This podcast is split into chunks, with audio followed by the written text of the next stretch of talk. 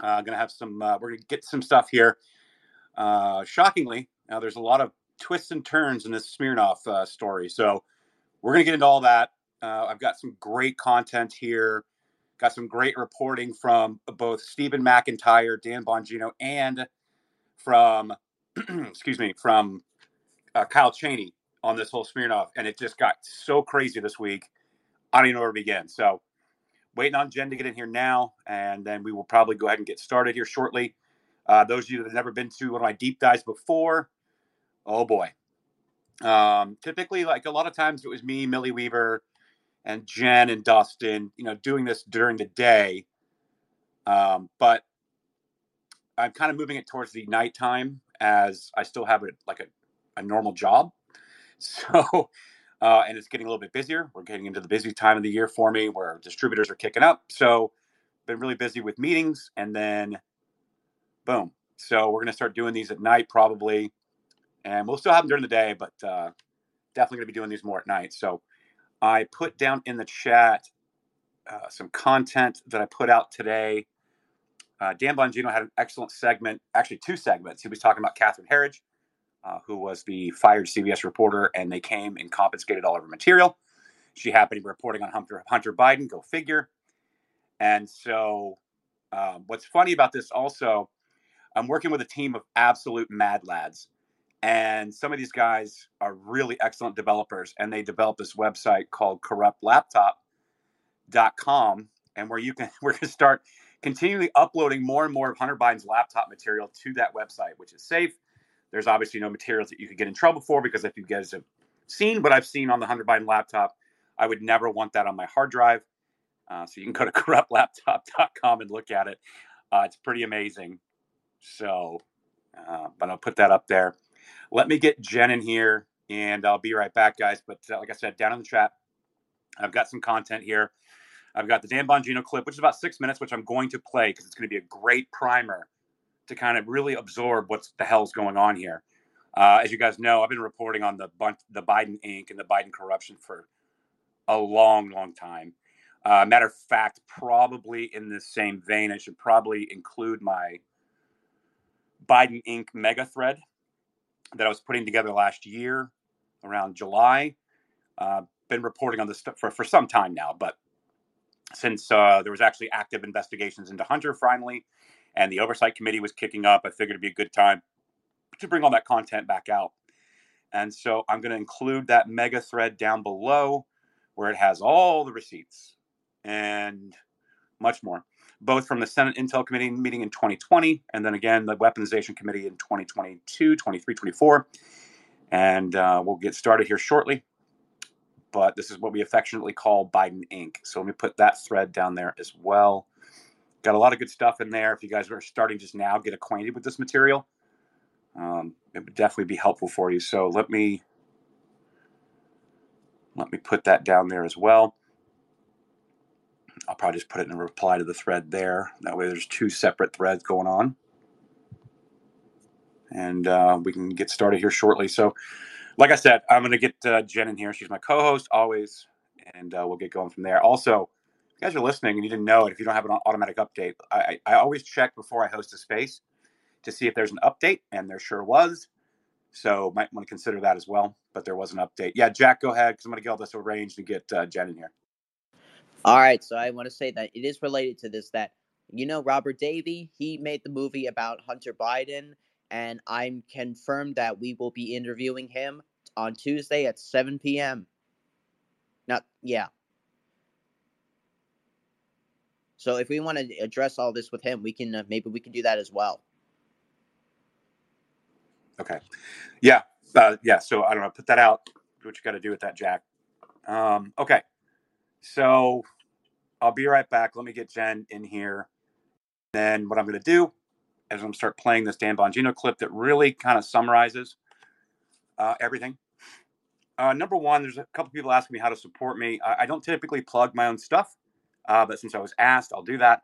Number one, just I don't know, share my content, come to my spaces. I do have a buy me a coffee in my bio. I do got my Venmo in there. Uh, I don't ever plug that stuff because I'm just here to put the information out. I am also, of course, building a platform And so eventually, you know, I'm going to be having a media venture put together, a think tank uh, put together. And so there will definitely be more opportunities to help out in the future.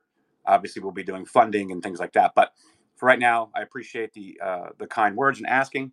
And so uh, we're gonna get we're gonna get started here shortly. We see where Jen's at. Yeah. Hey, I can play the video if you need me to. No, I've got it all set up here, bud. Appreciate it. So I guess that's what I'll do. I really wanted Jen to hear it. I mean, I sent it to her earlier today and we were talking about it, but the, the space is filling up and I'm not sure where they're at. So they're probably busy doing a meeting or something. So, uh, but I'm gonna go ahead and get started here. And so this clip was on the Dan Bongino show today. So to kind of remind everybody of what I'm talking about, you guys know, you guys saw that one of the witnesses that was a confidential human source to the FBI. Um, they so they basically were were basically a confidential human source for 10 years.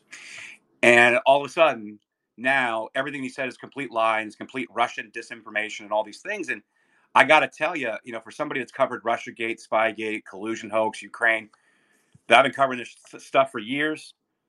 Um, I just got to be honest with you. It's it's always suspect, right? But I was like, okay, fine. But I immediately knew I was like, wait, this dude's a plant or something. Because if they're coming at him this hard, right, and they're saying that he's a Russian agent, Russian disinformation agent, so on and so forth, they're coming at him this hard, like why? And then he was charged again. He went to go visit his attorney, and I'm gonna get into this whole story but this guy who was a confidential human source for the FBI went to go talk to his attorneys in California and they arrested him again. I was like, wait, what is going on?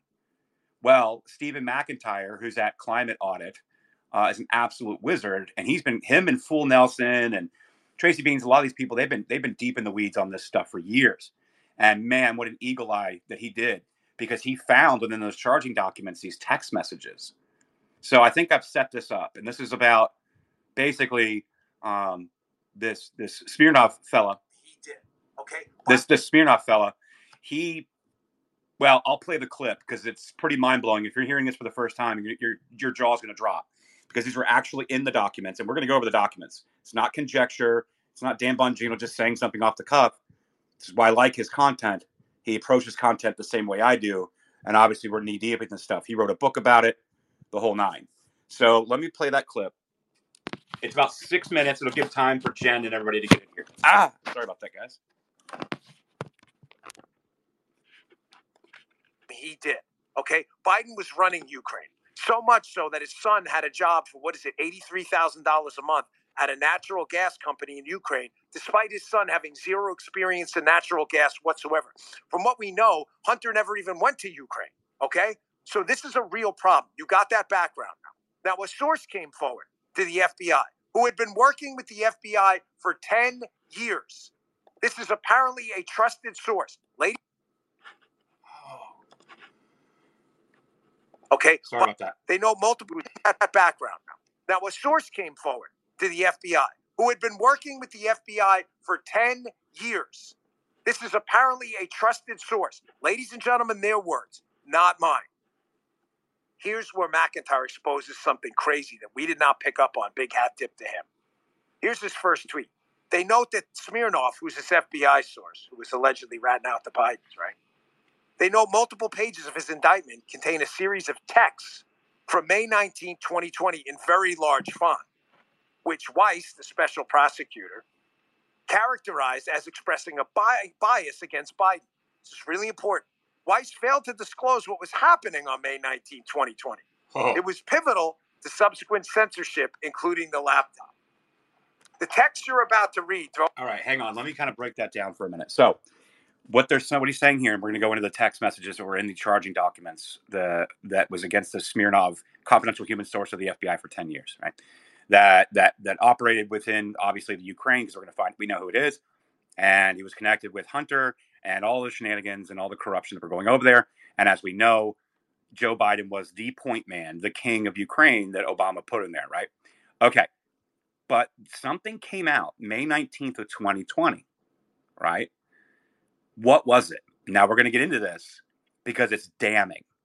And this is why I believe that the Biden DOJ is going after this guy so hard because they do not want this to get out. Now, what happened May 19th, 2020, we're going to get to it, but I just wanted to set that up because what they're also talking about here is they essentially was a catalyst for centering the Hunter Biden laptop story, where they devised this whole plan through Elvis Chan out of the F- San Francisco FBI field office to go to the people at Twitter, to go at people at, at, at Meta, and meet with them and say that there is going to be a hack and leak operation.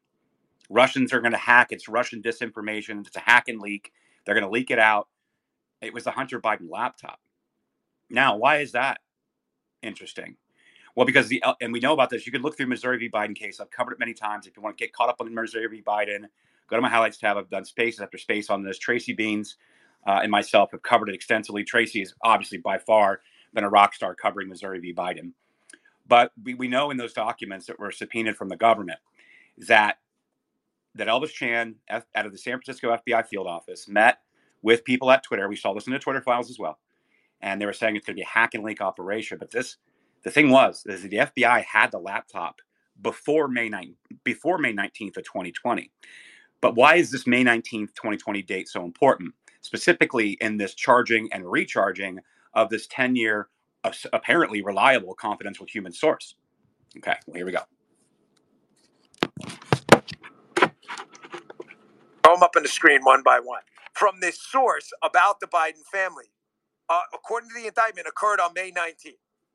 They note that there were some calls here that smell bad for Joe Biden. You can see uh, screenshot one over here. Keep in mind, this is from this source who's saying, I got info, telling the FBI, I got info on Biden. He's like, this is news all over Russia and Luke, Ukraine. We've got calls. You're like, calls between Hunter, uh, excuse me, Joe Biden and others?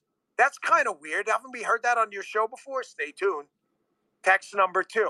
This is in the indictment. You can read this stuff yourself. Democrats tried to impeach for the same. I'm probably talking about Trump. Even less, all those politicians, you know, same shit. Jail for all of them. Plus the bribe, probably note of Biden, he knows here, because a lot of this is redacted, should be in the news. He goes on. This is important stuff. Only if you believe it's a request to get rid of the prosecutor general was only because of Burisma, which by all accounts it was not. For sure, yes, I'll try to prove it to you, bro. That's the FBI guy talking to him. So the source says, yes, I'll try to prove it to you that they fired this prosecutor looking into this. Bribe payments to public official, or are you talking about the aid withheld unless they fired the prosecutor? That's the FBI handler.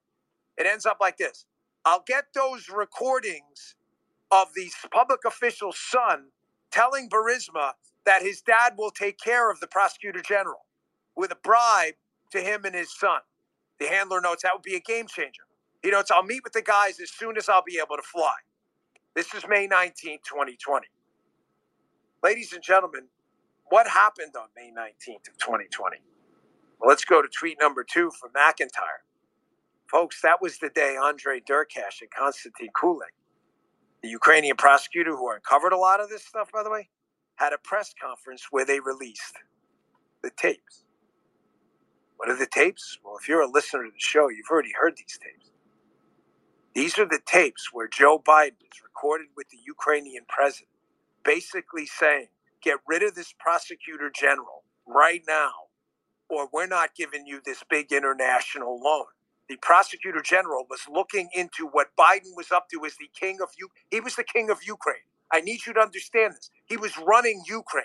He was having them shut down banks, fire prosecutors general. He, they were interfering in everything in Ukraine. Him, Victoria Nuland, the United States Embassy over there, and they were making a fortune doing it. Soros folks were involved in this. There was a ton of people. Ukraine was an ATM for them. I want to play tape one. We played it on the show before, but I want you to listen. This is uh, the, I'll, I'll play the Trump one next. It explains also why they need to get rid of Trump right now and why they impeached him. When why did they impeach? Hold on. prosecutors general. He, they were interfering Sorry in everything in Ukraine. Him, Victoria Nuland, the United States Embassy over there, and they were making a fortune doing it. Soros folks were involved in this. There was a ton of people. Ukraine was an ATM for them. I want to play tape one. Before I play tape one, this is, and again, that's setting up the conversation of Poroshenko and Joe Biden. Uh, I want to remind people that are listening, and maybe you're hearing this for the first time. I'm trying to go slow and trying to bring as much context as I possibly can into this uh, because you need to understand. And there was a recording that came out. Joe Biden, before we play the recording between uh, Ukraine and, and Biden, there was a recording that came out. Joe Biden was at the Council of Foreign Relations. Okay. And at this Council of Foreign Relations, this is how Joe Biden got the nickname quid pro quo Joe. Right. And the whole point is, and he kind of brought it up, that they they tried to impeach Trump. And we're going to go in, I'm, I'm going to leave that on the table. I think Dan summarizes it well. But before I play this conversation between Poroshenko and, and, and Joe Biden, let me play this one minute 18 clip from the Council of Foreign Relations where Joe Biden is talking about this IMF loan guarantee. Okay. So, and, and so let me show you this. This is really important in context. Loan guarantee. And I had gotten a commitment from Poroshenko and from uh, Yatsenyuk that they would take action against the state prosecutor, and they didn't. So they said they had they were walking out to press conference. I said, "No," I said, "I'm not going to, or we're not going to give you the billion dollars." They said, You have no authority. You're not the president. The president said, I said, Call him. I said, I'm telling you, you're not getting the billion dollars. I said, You're not getting the billion. I'm going to be leaving here. And I think it was, what, six hours? I looked, I said, I'm leaving in six hours. If the prosecutor's not fired, you're not getting the money. Oh, son of a bitch. got fired.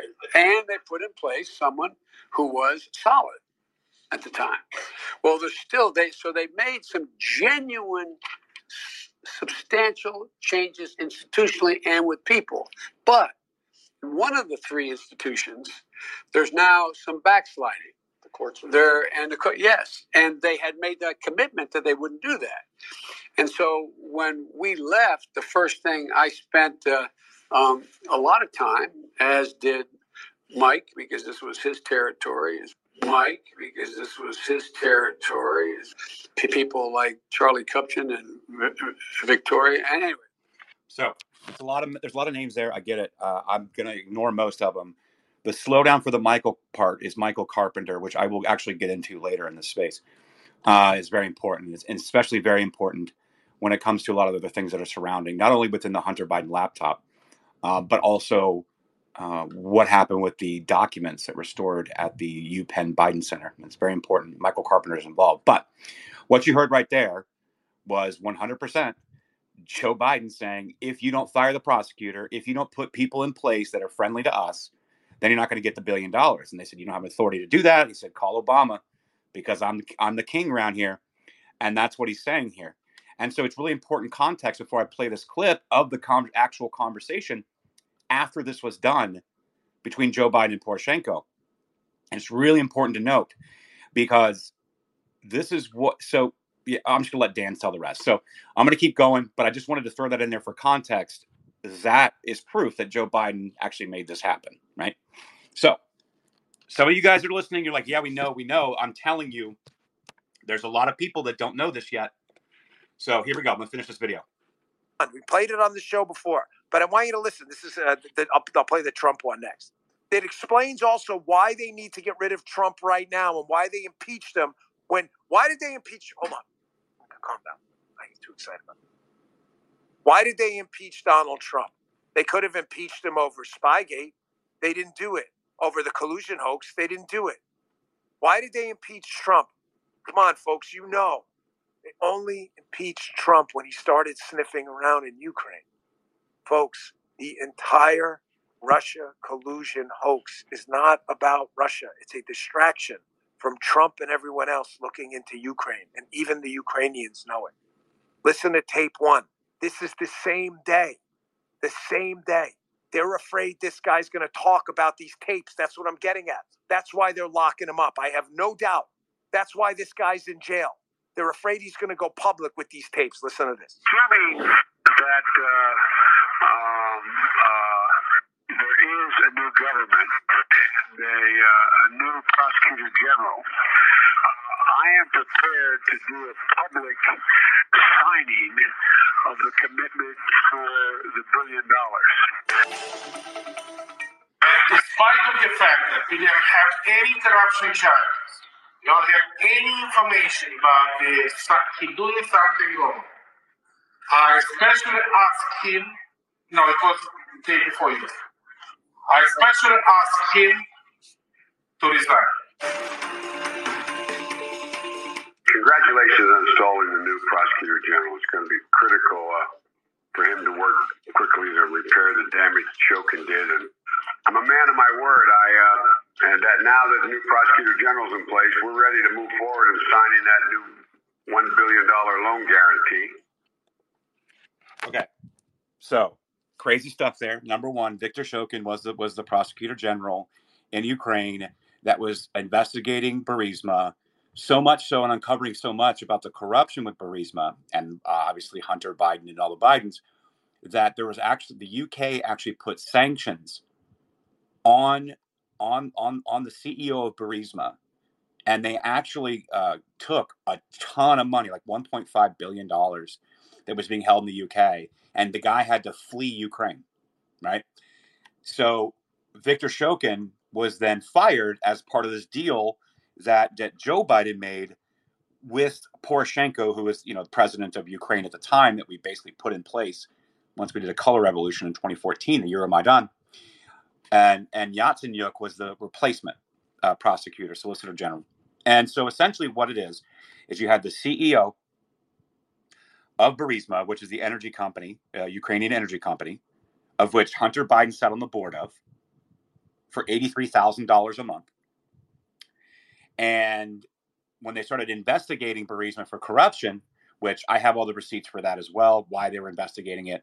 Matter of fact, there was a, there was a person that was kind of floating around my content today, DM'd me, and gave me the entire video dump of all of their catch and everything that is that, that they were talking about in Ukraine. I have all those videos, so I'm gonna comb through those and see what else is in there. There's probably a lot that we don't even know about. I'm gonna go through all those.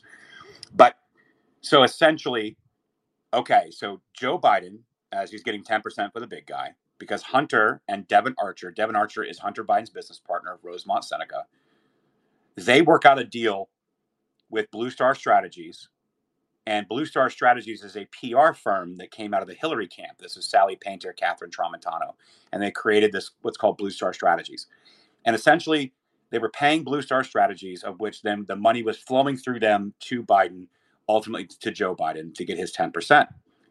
And so the payoff of the Burisma CEO through Blue Star Strategies to Hunter Biden and then ultimately to Joe Biden was to reform their image now that they got rid of the prosecutor and some people within the court systems within Ukraine that were adversarial to these people and the regime. And so they got rid of them. And then that way, and, and so Joe Biden withheld the billion dollar loan guarantee until they did this. What you just heard on that phone call was him confirming, okay, you did this, you got it done. We're going to make a public statement and we're going to get you the billion dollars. So this is how they removed Viktor Shokin, who was the prosecutor, right? This is complete corruption looking into Burisma, which is sunset on the board.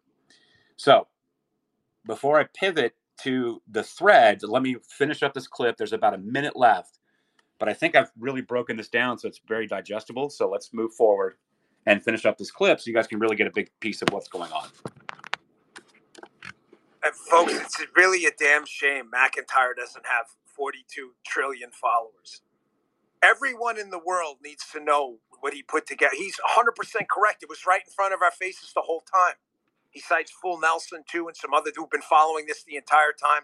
Go to his Twitter and read this. The same freaking day, he's texting his handler, Hey, man, I got these tapes. These tapes are out there of Biden basically engaging in a major international influence peddling scheme to get rid of a prosecutor looking into his corruption.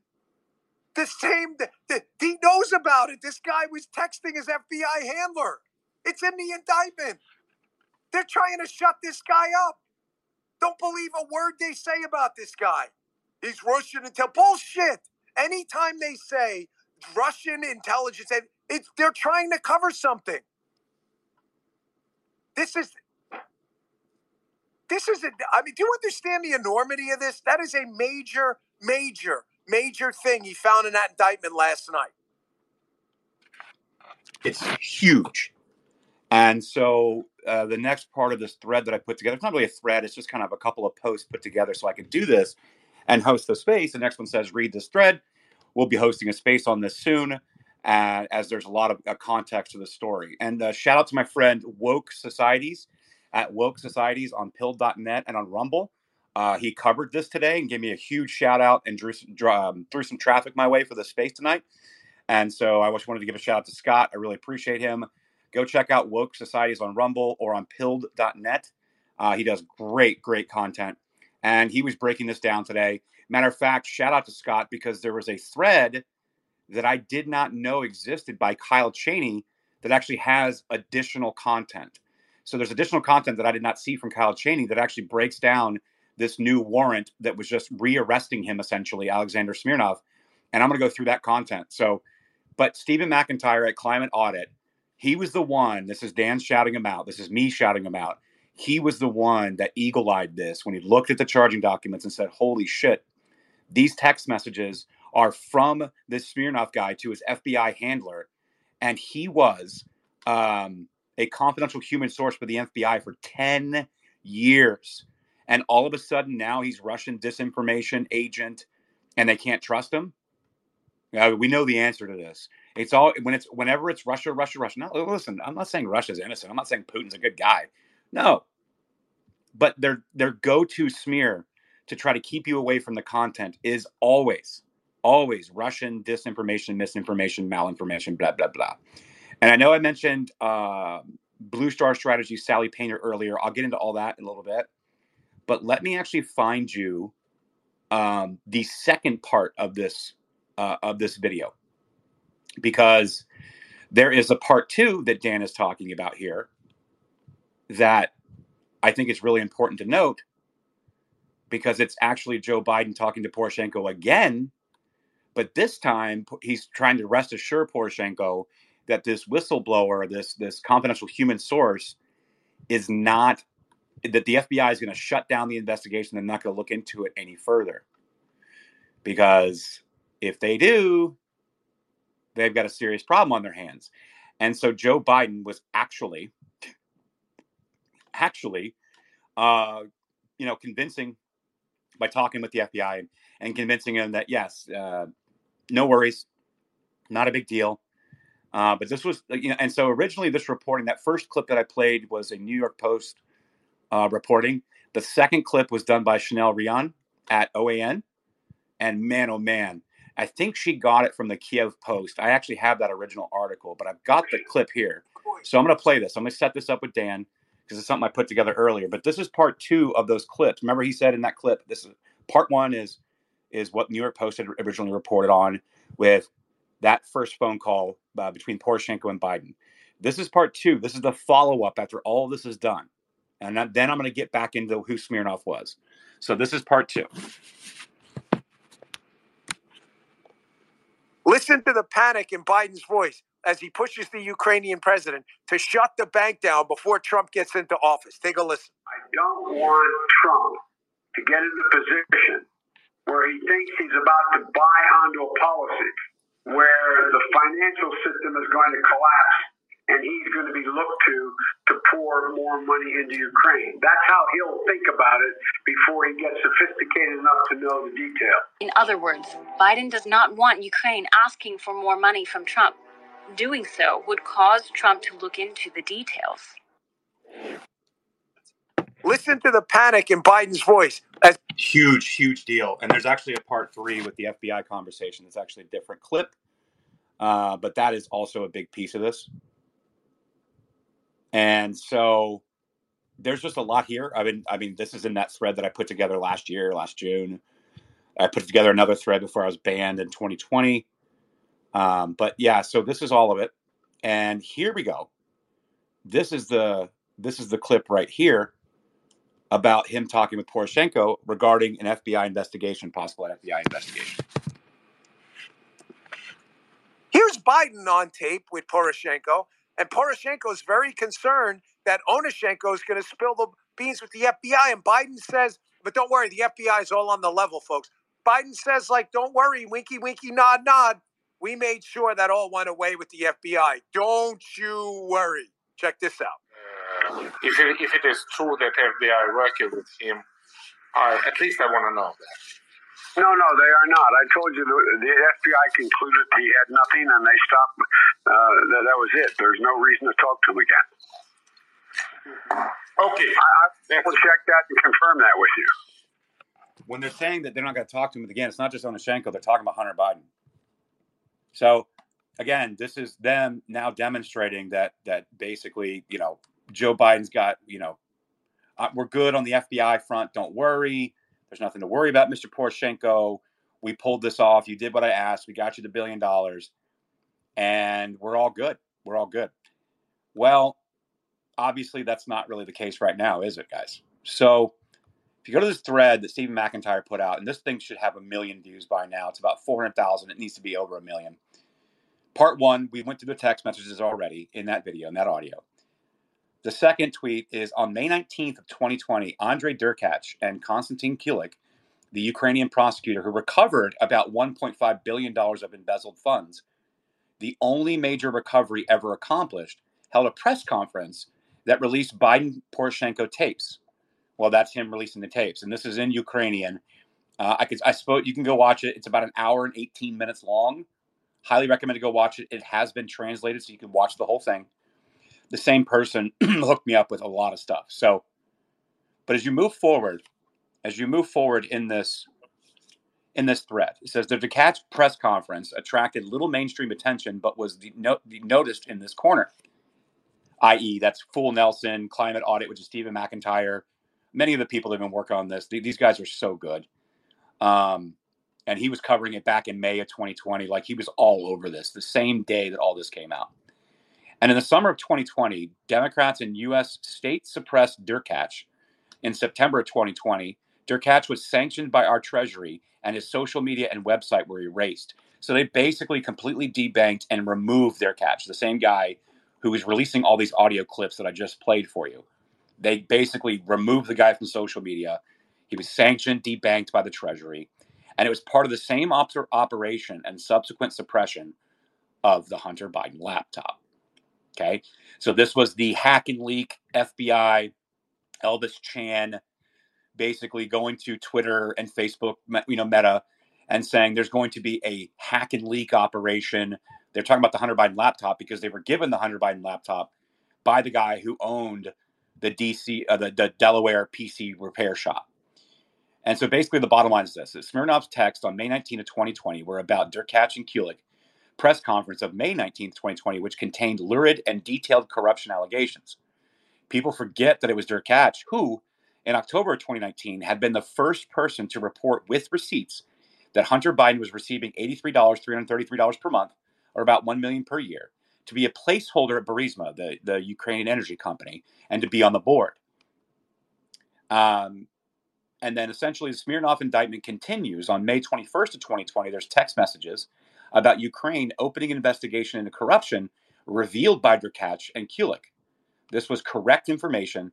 Zelensky announced investigation, but later, under pressure, Zelensky shut the investigation down completely. So then Smirnov then sent a picture of Joe and Hunter Biden golfing with Devon Archer, the famous picture where all four boys uh, are sitting there at the golf course. This is around the same time that Joe Biden said that Hunter Biden's the smartest man he knows and he never had anything to do with any of his business dealings. Around the same time that Tony Bobulinski came out and said, I was a business partner with Hunter Biden, and I met with Joe Biden several times. And Joe Biden definitely knew about his son's business affairs. And that's where this photo is actually included. This golf photo is actually included in these charging documents. So Smirnov then sent a picture of Joe and Hunter Biden golfing with Devon Archer, Burisma director, longtime Hunter associate. He was not the only person who incorrectly identified Devon Archer as its CEO. And on June 20, 22nd of 2020, let's see what we got here.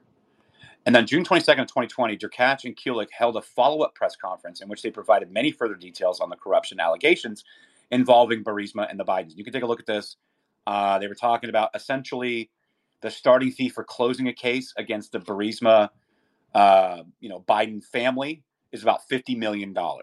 So, in order to get any kind of investigation shut down, um, it would cost roughly it would cost about fifty million dollars in this op- apparatus that essentially were friendly uh, based on what Biden did withholding the billion dollars in aid unless they fired the prosecutor. So um, let me take a break here for one second. Jen just joined us finally. Jen, man, I really wish you'd have been here. I've been crushing it. I, I know I had the wrong time when I sent it to you initially, but um, we're having quite the space here. Yeah, I was on a call with Walter doing an interview, and Dustin comes walking. He's like, "Do you know Trash's Space is happening?" And I was like, "Uh, yeah, at ten thirty p.m." And he's like, "No, it's happening right now." Jen? And I was like, "Oh, so here I am." You're welcome. Yeah, that's why I texted you both because I was like, "Oh no!" When I set it up for eight thirty, I was thinking eight thirty Eastern, and it automatic obviously it went to my time, so it's six thirty my time. So I was like, "Ah, shit!" So I just went ahead and got into it. Um, so let me reset the space. We've got uh, about 180 people in here, and I think we'll grow a little bit more. This is recorded, so you guys can go back and listen. Uh, but let me reset the space. So this is essentially was Dan Bongino on his show today caught what Stephen McIntyre had caught about this Smirnov, and the Smirnov was the confidential human source, one of them uh, for the FBI for 10 years. 10 years, trusted human source for 10 years. And all of a sudden they're charging him, but they didn't charge him just once and saying he's a he he made it all up. He was lying. He's lying to the FBI. But not only that, he uh, he went to his attorney to evaluate what he can do moving forward, and they arrested him again and charged him again. But within the charging documents, on these charges, were showing basically screenshots of text messages of how basically Smirnov was coordinating with his FBI handler and they keep talking about this date, this May 19th, 2020. And why is that so important? Well, because on May 19th of 2020, Derkach went out and had a, he was a Ukrainian MP.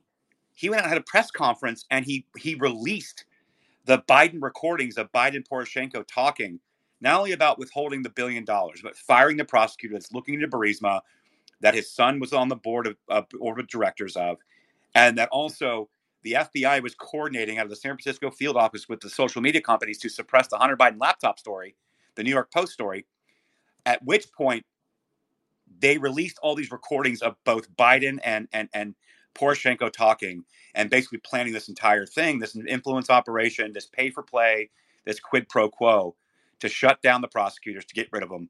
And he came out with these recordings on May 19th of 2020. And it's just interesting because essentially what what it seems to be what they're doing this david weiss which by the way the same david weiss uh, that is going that, that was giving a sweetheart deal to hunter biden to let him get off and then give him permanent immunity should any investigation pop up in the future further and the judge shut it down and now he's actually facing real charges facing additional charges in california but at this point it seems to be crystal clear that the reason they're going after the smirnov guy was not that he's a liar not that he's a russian uh, intelligence misinformation agent, it's because he was talking directly about what was actually being talked about in those phone calls between Poroshenko and Biden. And Smirnov had the recordings. And that's why they're going after him because they don't know what else he has. And Biden has absolutely weaponized the DOJ and they're trying to shut this down. Uh, I'm praying for this guy. They just moved him to California. I have no idea what's going to happen to him. I'm just going to say this right now Smirnov did not kill himself. Um, so this is going to be interesting because this is kind of where we're at, Jen. It's it's a wild story. That's why I'm glad I sent you the clip and the and and the thread from Stephen earlier today. And we have some updates and additional documents to go through. I just want to kind of cover what Stephen covered here. Uh, before I do that, since I've reset, let me get to the hands. AJM, go ahead and I'm gonna get the jack and then I'm gonna move forward.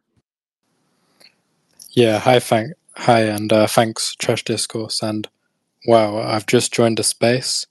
I just had a quick read through uh, the thread that you shared. And I mean, most of you guys, you probably recognize the British accent. Um, but even for me, as someone who's overseas and outside of the United States, this is very, very concerning.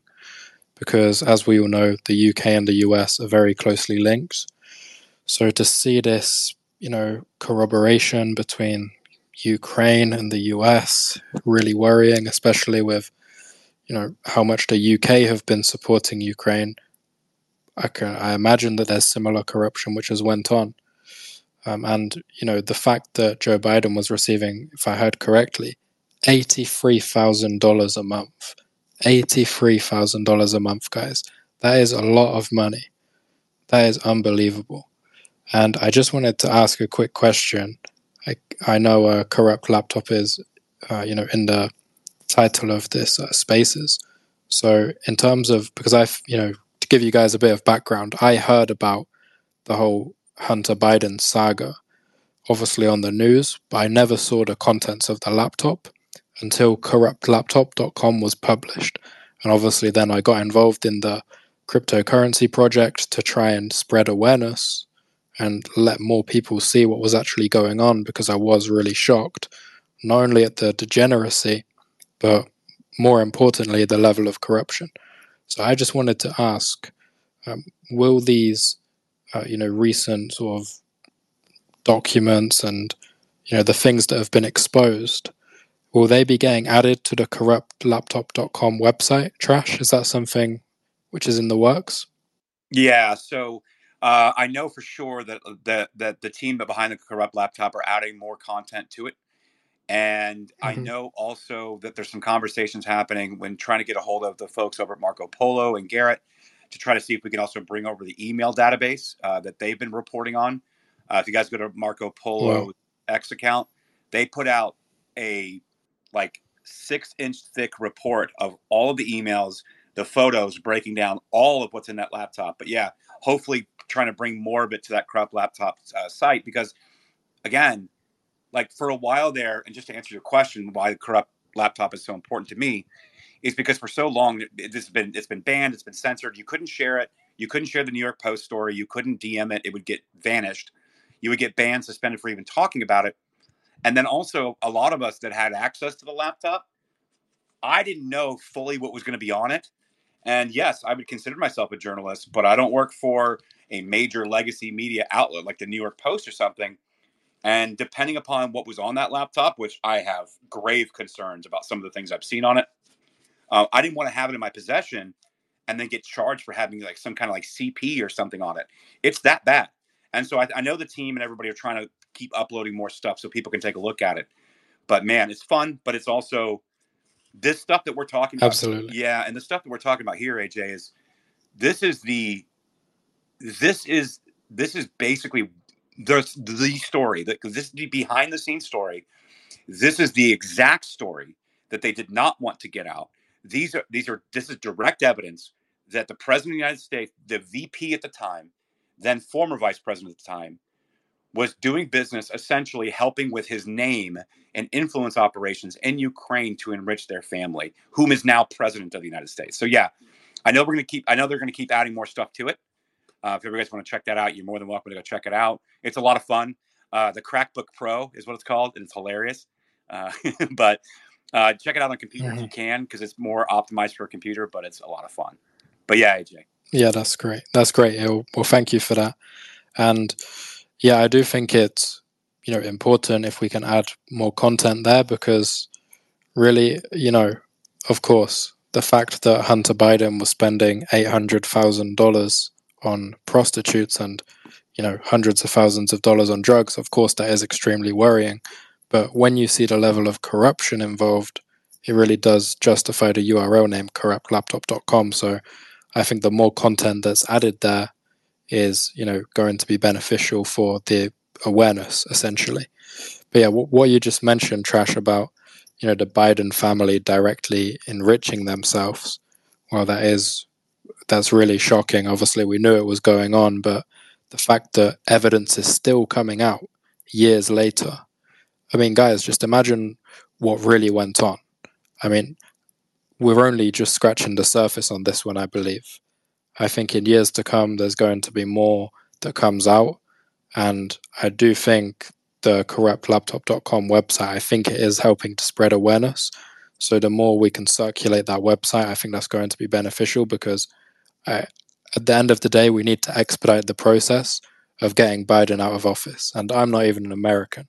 So, you know, and I'm feeling this strongly about it because I see the global impact it has. And on a space the other day, um, you know, Trash, you told your story about the difference in treatment you got when traveling in the Middle East.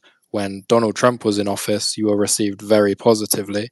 when Joe Biden's in office, it's not the same story. And that's something that affects myself as well. Even though I'm British, people look and they put us together and they don't give you the same level of respect when they associate you with a country that's being run by someone who is who's been proven to be very corrupt. Yeah, it's, it is.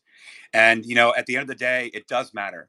You're right. It may not matter directly for local politics for you being in the UK or uh, UAE or France or whatever, but here's why it does matter.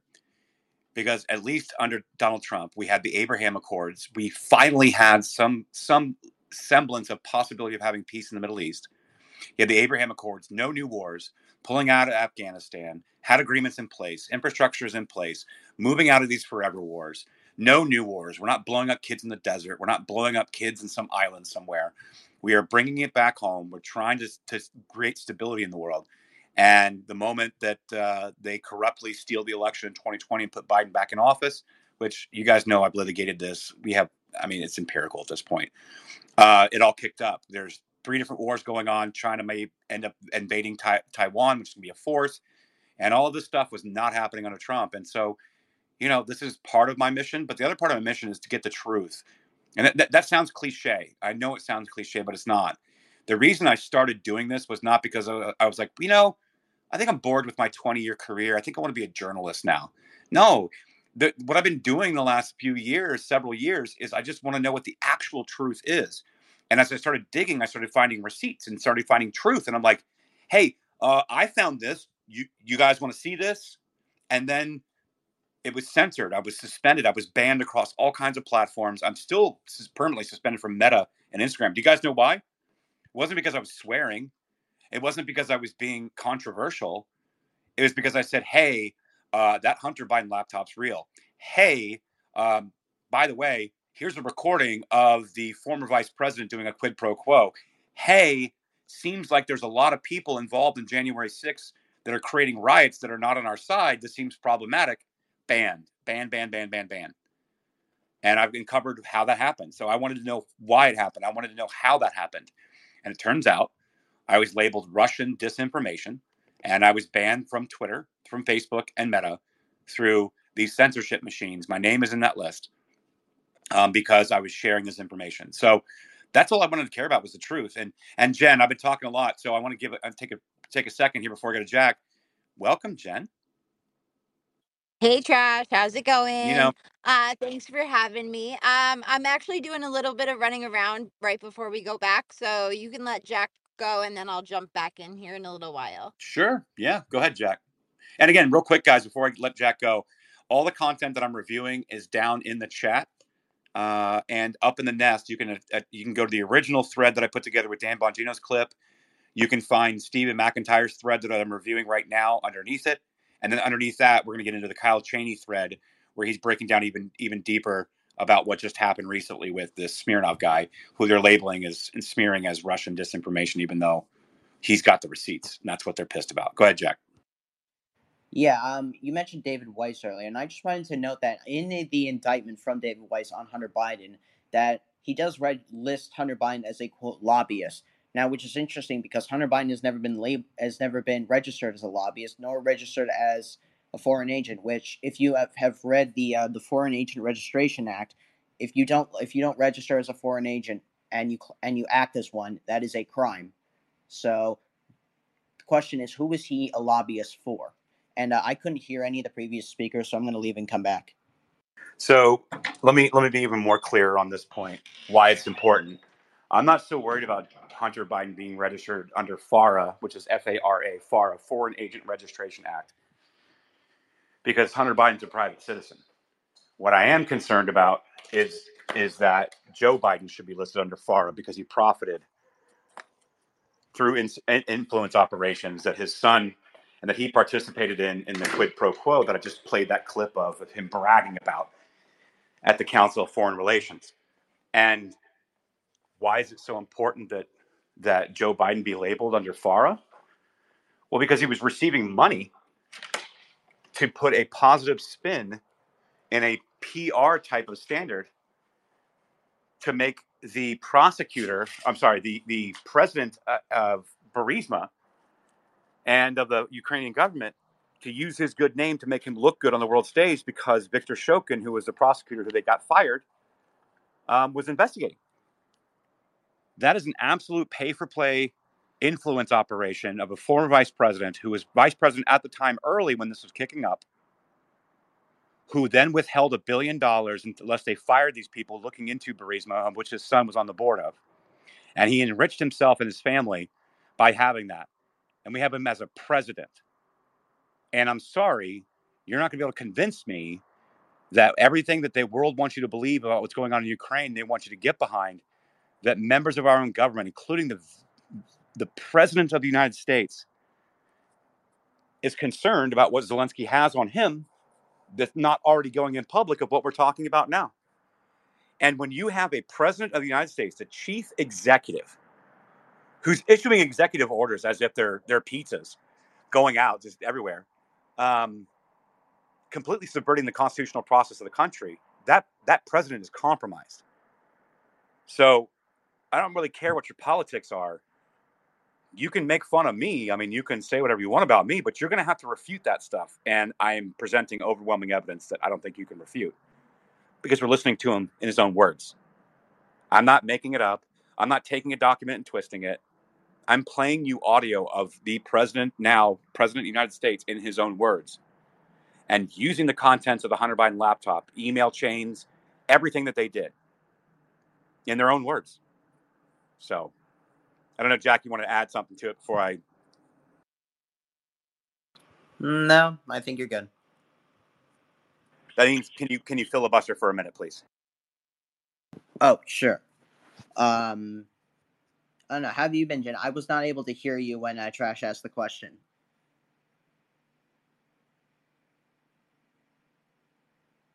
Jen, are you Are- there?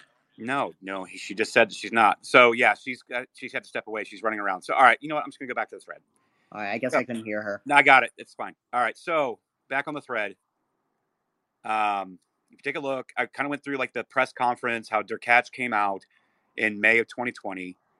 And on August of August 12th of 2020, Trump had retweeted uh, a tweet which quoted an excerpt from the Biden Poroshenko tape that was published by Andre Derkach, in which Poroshenko had denied that Viktor Shokin was corrupt but acquiesced to Biden's demand that Shokin be fired. Basically, what they're saying is Shokin was making a legit investigation, but Biden demanded and withheld a billion dollars of funding unless they fired the prosecutor who did nothing wrong. And in that tape, he even says, I have no evidence that uh, he did anything wrong, but I did what you asked. And so then Joe Biden says, okay, I'll make a public statement that you're receiving the billion dollar loan guarantee and everything will be well. And so the bottom line is Smirnov's text on May 19th of 2020 were about the Derkach Kulik press conference of May 19th of 2020, which contained lurid and detailed corruption allegations. People forget that it was Derkach who, in October of 2019, had been the first person to report with receipts that Hunter Biden was getting $83,000 a month or $1 million per year. Kulik uh, was a Ukrainian prosecutor had been lauded by the Tetiana uh, for his role in recovering a $1.5 billion in embezzled funds. So essentially, he was able to recover uh, $1.5 billion that were embezzled by corruption within the Ukrainian government. And this guy was also fired for doing it. And the Smirnov indictment continues with a May 2021 2020 text message uh, about Ukraine opening an investigation into corruption revealed by Derkach and Kulik. This was correct information. Zelensky announced the investigation, but then under pressure shut it down. Then we saw the photo. We're seeing that basically here the starting fee for getting cases closed against Burisma with the Biden family is going to cost about $50 million. So essentially, this article that came out that was released, they're saying that the Biden family, in order to use their influence and use their name to get a case shut down against Burisma, it cost about $50 million. Next, there was a press conference on July 7th of 2020, uh, which attracted little attention but contained an August 2016 Biden Poroshenko tape that linked both Poroshenko and Biden to the Black Ledger operation that decapitated Paul Manafort. Oh, man. Jen, if you're here, we can probably get into Paul Manafort here in a minute. But this is what they charged Paul Manafort were on this Black Ledger. And essentially, this was another tape that Poroshenko and Biden were linked to this Black Ledger operation that they tried, that they did successfully prosecute Paul Manafort over, who was a Trump campaign manager at the time. And so Derkach was then deplatformed by U.S. agencies. And as a bit of a housekeeping, a comparison of the FD 1023, which is Chuck Grassley, Senator Grassley's version, to in the indictment shows that an Alexander Ostapenko was an associate. Okay, so you can go through all that, guys. Go through all that. It's really in the weeds at that point. Uh, but essentially, you, you guys are getting kind of the overall view here. And if you keep looking through the indictment, aha, here we go. This is going to be a great place to pivot. Okay, perfect. So according to the same indictment against that just came out against Smirnov on March 1st of 2017, Smirnov reported contact with Burisma, including Pozharskyi. Now I'm going to tell you about who I'm going to tell you all about Pozharskyi because I got receipts on him from the Hunter Biden laptop, including uh, Pozharskyi's business card. We know that Pozharskyi traveled to Washington and Dallas on March 7th through 11th of 2017, including meetings with Hunter Biden, Cofer Black, Blue Star Strategies, and Aerotech. Then in 2017, Smirnov and Pozharskyi exchanged emails about how Burisma might do an acquisition of a public company in the U.S., presumably as a reverse takeover. Okay, so before I go any further, let's talk about Pozharskyi. So, in order for us to talk about Pozharskyi, if you guys are following along, go down to my Biden Inc. documents thread. It should be here somewhere. Where is it? Where did I put that? I may, oh, you know what? I may have actually responded to. May have actually responded to the Dan Bongino tweet that I put out. So I'm going to go over who Pozharskyi is. Here it is. Okay.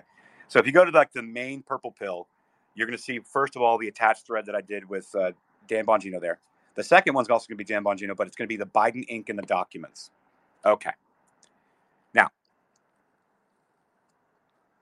let's talk about Blue Star and Pozharskyi so you guys have some context about what I'm about to go over in this thread that I've been reviewing. So, uh, CanCon, uh, Eric Kahn, he um, he writes for Gateway Pundit. Um, he also has his own channel, and he pulled out from from the Hunter Biden laptop through Marco Polo some email chains.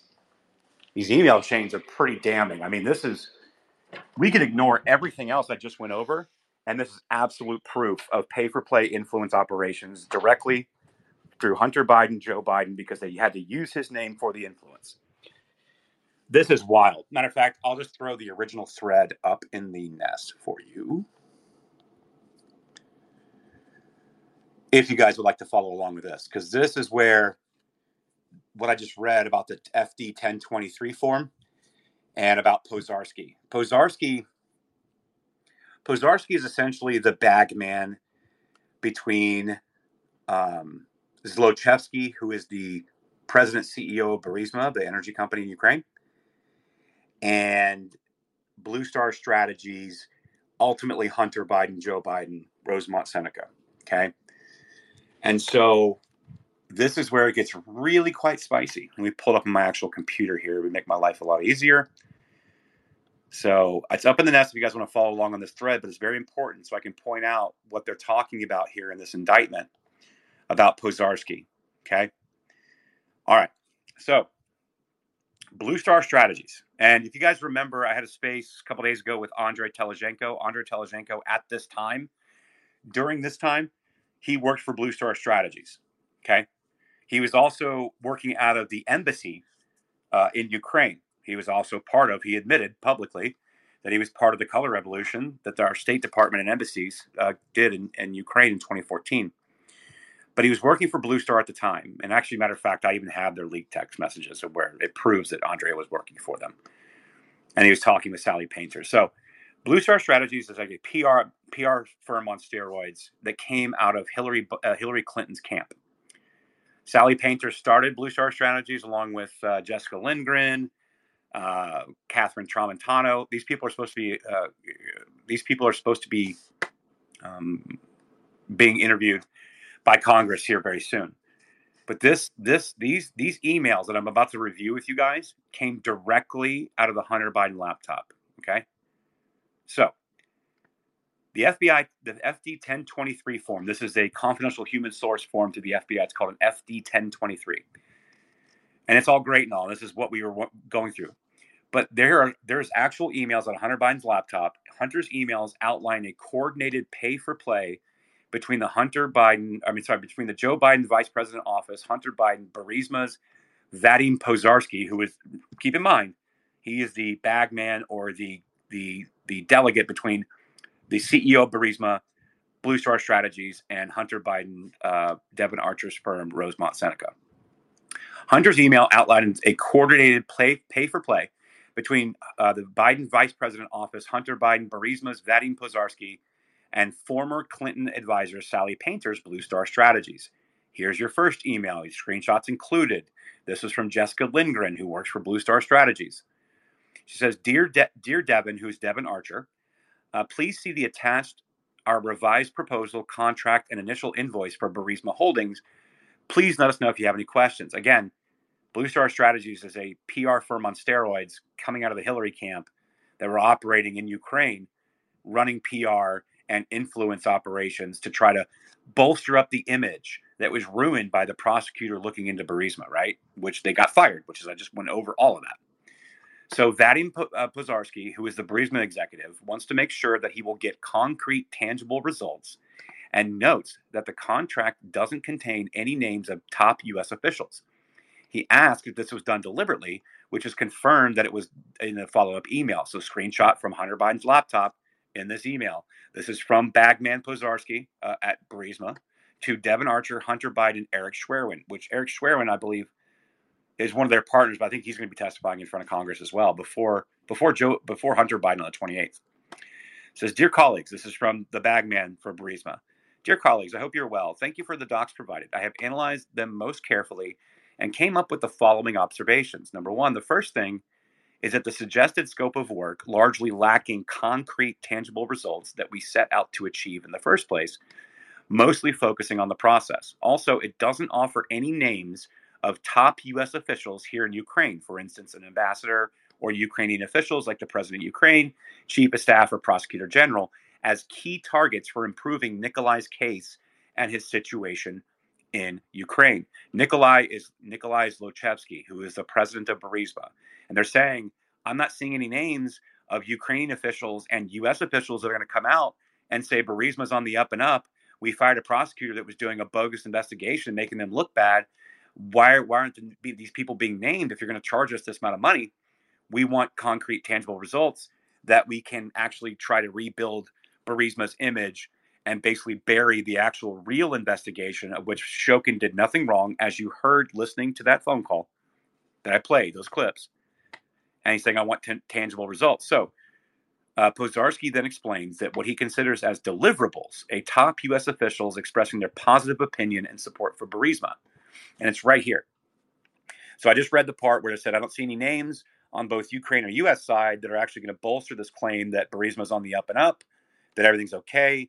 We need big names, ambassadors, you know, whomever to come out and say Burisma is great. He says, if, however, this is done deliberately to be on the safe and cautious side, I can understand the rationale. And if all parties, in fact, understand the true purpose of the Burisma engagement and I'm sorry, Blue Star engagement and all of our joint efforts, it's okay and we should proceed immediately. My only concern is for us to be on the same page, RE, our final goals. And with this in mind, I would like us to formulate a list of deliverables, including but not limited to a concrete course of action, including meetings and communications resulting in high ranking U.S. officials in Ukraine, like a U.S. ambassador, and in U.S. publicly or in private communications comment expressing their positive opinion and support of Nikolai and Burisma, which is Nikolai Zlochevsky, the CEO of Burisma, to the highest level of decision makers here in Ukraine, i.e., President of Ukraine, President, Chief of Staff, Prosecutor General, etc. The scope of work should also include organization of a visit of a number of widely recognized and influential current and former U.S. policymakers to bring positive signal and message and support on Nikolai's issues to the Ukrainian top officials above, with the ultimate purpose to close down for any cases, any pursuits against Nikolai in Ukraine. Keep in mind, Nikolai Zlochevsky had to run uh, out of the country because of this investigation, and he had sanctions in the UK, and they actually locked down a lot of his money rightfully so. He's completely corrupt, right? But like that was the whole point. So that's what the goal is that they want here. He's saying if I'm going to pay you a bunch of money through Blue Star Strategies, Hillary's people, and we're going to make it to Hunter Biden, ultimately Joe Biden, we need some big names. Okay. Well, in the next email that came out of the Hunter Biden laptop, Hunter's partner Eric Schwerin assured Pozharskyi that Sally Painter of Blue Star Strategies understands the scope and the deliverables. And so this is actually uh, Eric Schwerin at Rosemont Seneca, who is Devon Archer and Hunter Biden's partner at Rosemont Seneca, says, I would tell Vadim, who is Vadim Pozharskyi, that this is definitely done deliberately, meaning rem- like not providing the names by not naming names, deliberately to be on the safe and cautious side, and that Sally and company understand the scope and deliverables, meaning we're not going to name who we're going to bring to the table. We don't want to keep that on paper, but just understand everybody knows what you guys want here, right? We know that you want top U.S. officials. We know you want ambassadors. Hell, we might even get you a vice president. Might even get you a vice president or ex vice president, Joe Biden, right? That's that's what we're setting up here. And so they're saying, rest assured, you can pay us the money. We know. And then so the next email from Pozharskyi, Pozharskyi who's the bag man, says, okay, I'm happy with this. He signs the contract and says he's going to wire the $60,000 retainer today. And they would like to set up a conference call for POTUS's trip in November to December of 2015. Guys, this, is so corrupt. You have no idea. Let me get into this. So this is another email at Hunter Biden laptop, and this is this is from Vadim Pozharskyi, who's the bag man for Burisma, to Eric Schwerin, Hunter Biden, and Devon Archer. Dear colleagues, please find attached the agreement from Blue Star Strategies from our side. Could you kindly have Blue Star countersign and forward back to me? I would appreciate it. And also the 60,000 this retainer is being wired today. I'm kindly asking you to schedule either a conference call or advise us as the uh, foreseen action plan for November, December of 2015 and if there's anything that's already been done by Blue Star, could you kindly ask them to share with us this information? Keep in mind, during this time frame, Joe Biden's still vice president. Obama is still president, right? So I want you to think about this for a minute because we're about to get into some serious shit here. So, dear Eric, thank you for your email. And this is coming from Vadim Pozharskyi himself. We are ready to proceed with contract execution, and we'll do that. Kindly request that we have a short call today after you talk to Sally Painter and discuss and agree on our steps moving forward around Christmas time. Thank you. And then go back and forth, say, okay, we've got this time, blah, blah, blah. I'm coming back from Kiev. We can meet.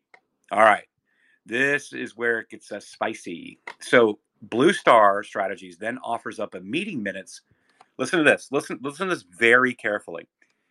Blue Star Strategies offers up meeting minutes from a phone call with the White House regarding Biden's upcoming trip to Ukraine. Pozharskyi from Burisma is copied in this email.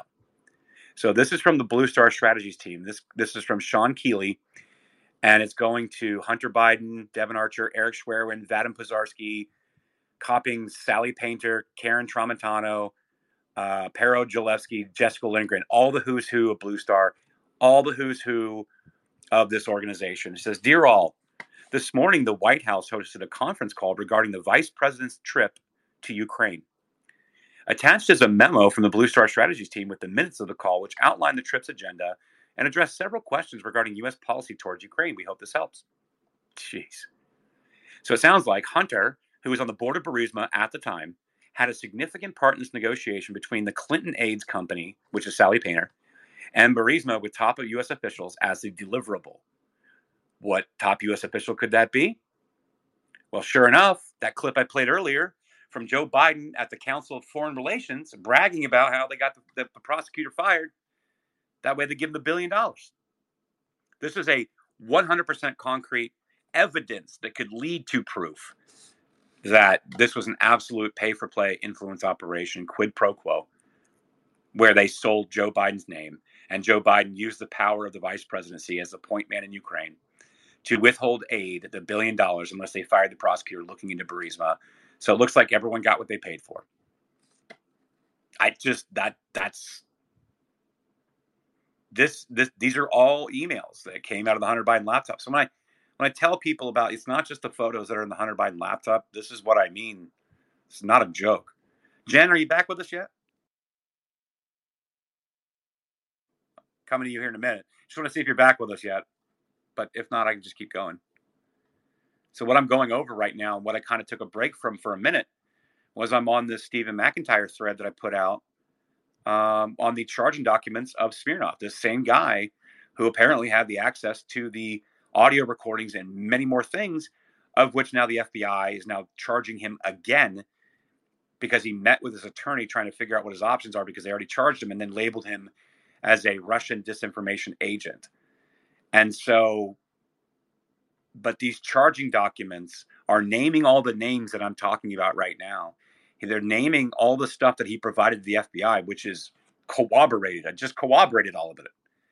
And so when we go back to this and we look at this, and it says in September 2017, there was a firmly dated meeting in Kiev uh, involving Smirnov, Associate 2, which is still unknown, and uh, Nikolai Zlochevsky's daughter, at which Burisma declined interest in in Associates 2 crypto product, whatever that is. Uh, that's really interesting, but you can take a look at that. There's some of the from the indictment. Uh, you can take a look at that. So you guys remember when I was talking about the FD 20, 1023, right? This is the report. If you're a confidential human source of the FBI, your reports that are given to the FBI based on being a confidential human source, a paid, trusted confidential human source for 10 years, you generate what are called FD 1023s. And in the 2020 FD 1023, it also describes a meeting in Kiev where was attended by Zlochevsky's daughter, who basically was another bagman spokesperson, and associate two who's not named. And you can go through all this stuff that's all highlighted there. It kind of gets into the weed a little bit, but it's all in there. Now, what's interesting is they have this this blockchain crypto friend, and you just can't help but wonder is the same person was associated in Ukraine with like FTX and all these other things. More to come. I don't know for sure. I just have questions, and they're in the charging documents. And so you can go through all this. It's it's all in here, and it discusses all of these things. And so if you go through it, it's in there. It's stated. You see the videos. I, you have all the audio that I played. And uh, so the Smirnov case has just gotten weirder and weirder and weirder. While I'm waiting for Jen to get back, she's on a conference call right now. Kyle Cheney came out with the actual documents, or the charging documents for the warrant out of California for Smirnov again. Again, the second time he's been arrested. And the judge is saying that he's a flight risk, that he's going to abscond, which is ridiculous. The guy's been a confidential human source, the FBI, for 10 years where's he going to go? But they want him locked down and they moved him to California. And it's really bizarre. And says just in Alexander Smirnov, the former FBI informant charged with feeding false information about the Bidens, has been arrested, rearrested despite a magistrate's release order. So it, the magistrate had had a basically hearing after he was arrested. They arraigned him, they released him, and so he's rearrested. They they they said he's a flight risk and you can go through this and saying his lawyers are saying that his rearrest was improper and that if he's not immediately released, the judge should uh, set a detention hearing, right? The magistrate who ordered Smirnov released is asking prosecutors to respond to Smirnov's lawyer's emergency motion by tomorrow afternoon. And then the ex FBI informant charged with fabricating dirt on the Bidens, which I'm pretty sure I just laid out that it's not fabricated because the stuff that I'm talking about, the audio clips that I played, this didn't come from him. He's talked about it. He's familiar with it. He was directly involved, but the audio clips, the documents, everything that we came out with did not come from him. They came from the Hunter Biden laptop, and they came from Derkach, who had a who had a hour and eighteen minute long um, press conference where he released all of these audio tapes between Poroshenko and the Bidens in May nineteenth of twenty twenty. And so they're saying that he's full of shit, but he's corroborating exactly what was already put out, just completely banned and suppressed, which is what we're talking about. What's interesting is one thing I didn't fully appreciate from the coverage of the detention hearing was the magistrate judge agreed with defense lawyers that Smirnov likely wouldn't flee to Russia because Russians would not be thrilled that he was informing on them. That's correct. So the, the argument that they're making is that he's going to flee to Russia I can assure you, like also the other stuff that he's reporting on in the FD 1023 is not not looking good for for Russia either. I would I think I would I mean I don't know about the current administration, but I think that I would rather be if I'm informing on somebody, I think I'd rather be in the United States than being in Russia. Just just putting that out there. And so the magistrate judge even agreed. They're like, yeah, no, he's not going to Russia. No, dog, he's not a flight risk. And then, as of nine hours ago, Judge Wright in California said he has ordered Smirnov's rearrest and prompt hearing on Monday, 226, which is coming up in three days. So he's arrested. He's in jail. He's he's been moved to California. They're not letting him out, even though he's probably not a, fr- a flight risk. And yet, they're basically making this. They're they're showing this. They're saying, "We don't care. We want him in." And the rearrest by Department of Justice, it's just it's really shady, considering all the stuff that number one that he was he was reporting on to the FBI, but number two that we corroborated through the laptop, through the emails, everything I just read, plus the audio tapes that were released by Derkach. It was also released by the New York Post. Was also released by OAN and Chanel Rion. And you're telling me that he's making all this up that's full of Russian disinformation? I didn't need him to get these receipts. Matter of fact, I barely knew he existed. None of us derived any kind of investigation on this. There's no mention of him in a lot of stuff that we've been talking about. But all of a sudden, they're rearresting him, accusing him of lying to the FBI and being Russian disinformation. Yet we, we've corroborated this stuff for years. We didn't even, I didn't really know about the guy until now. And so what they're trying to do is again what Dan said. I'm going to play Dan's clip one more time to kind of end this segment while I'm waiting for Jen to come back. Maybe I'll open this up for some conversations, but I really wanted to present exactly what this Smirnov thing is because it's changed so rapidly. And knowing all the details and all the work and investigations that I've done over the years, it's just really lining up. So I'll land this segment, this presentation on basically playing Dan Bongino's clip that he came out with today that he even pointed out that Stephen McIntyre was the eagle eye that caught this stuff in the charging documents indictment against the Smirnov guy, and we all missed it.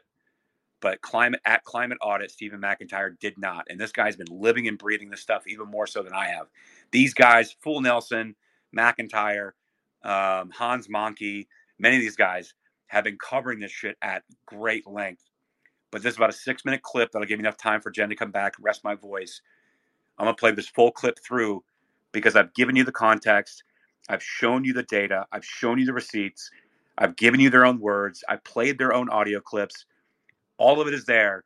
And this Smirnov thing is just another attempt at suppressing the information that's coming out about the Biden administration. Now, why is that? Why is that? Well, I don't think it's to protect Joe Biden. I mean, sure, he's got a hand. He runs the DOJ, right? He's a chief executive. But I think they don't want this to get out because it's Obama and Hillary's camps involved in this too. And they want all of this to bury on Joe Biden with his poor approval. They do not want to open the can of worms with Hillary and Obama. And I've just shown you how both of them are directly involved in all of this. So I'm going to play this clip to end this segment, and then uh, we can open up for some discussion. He did.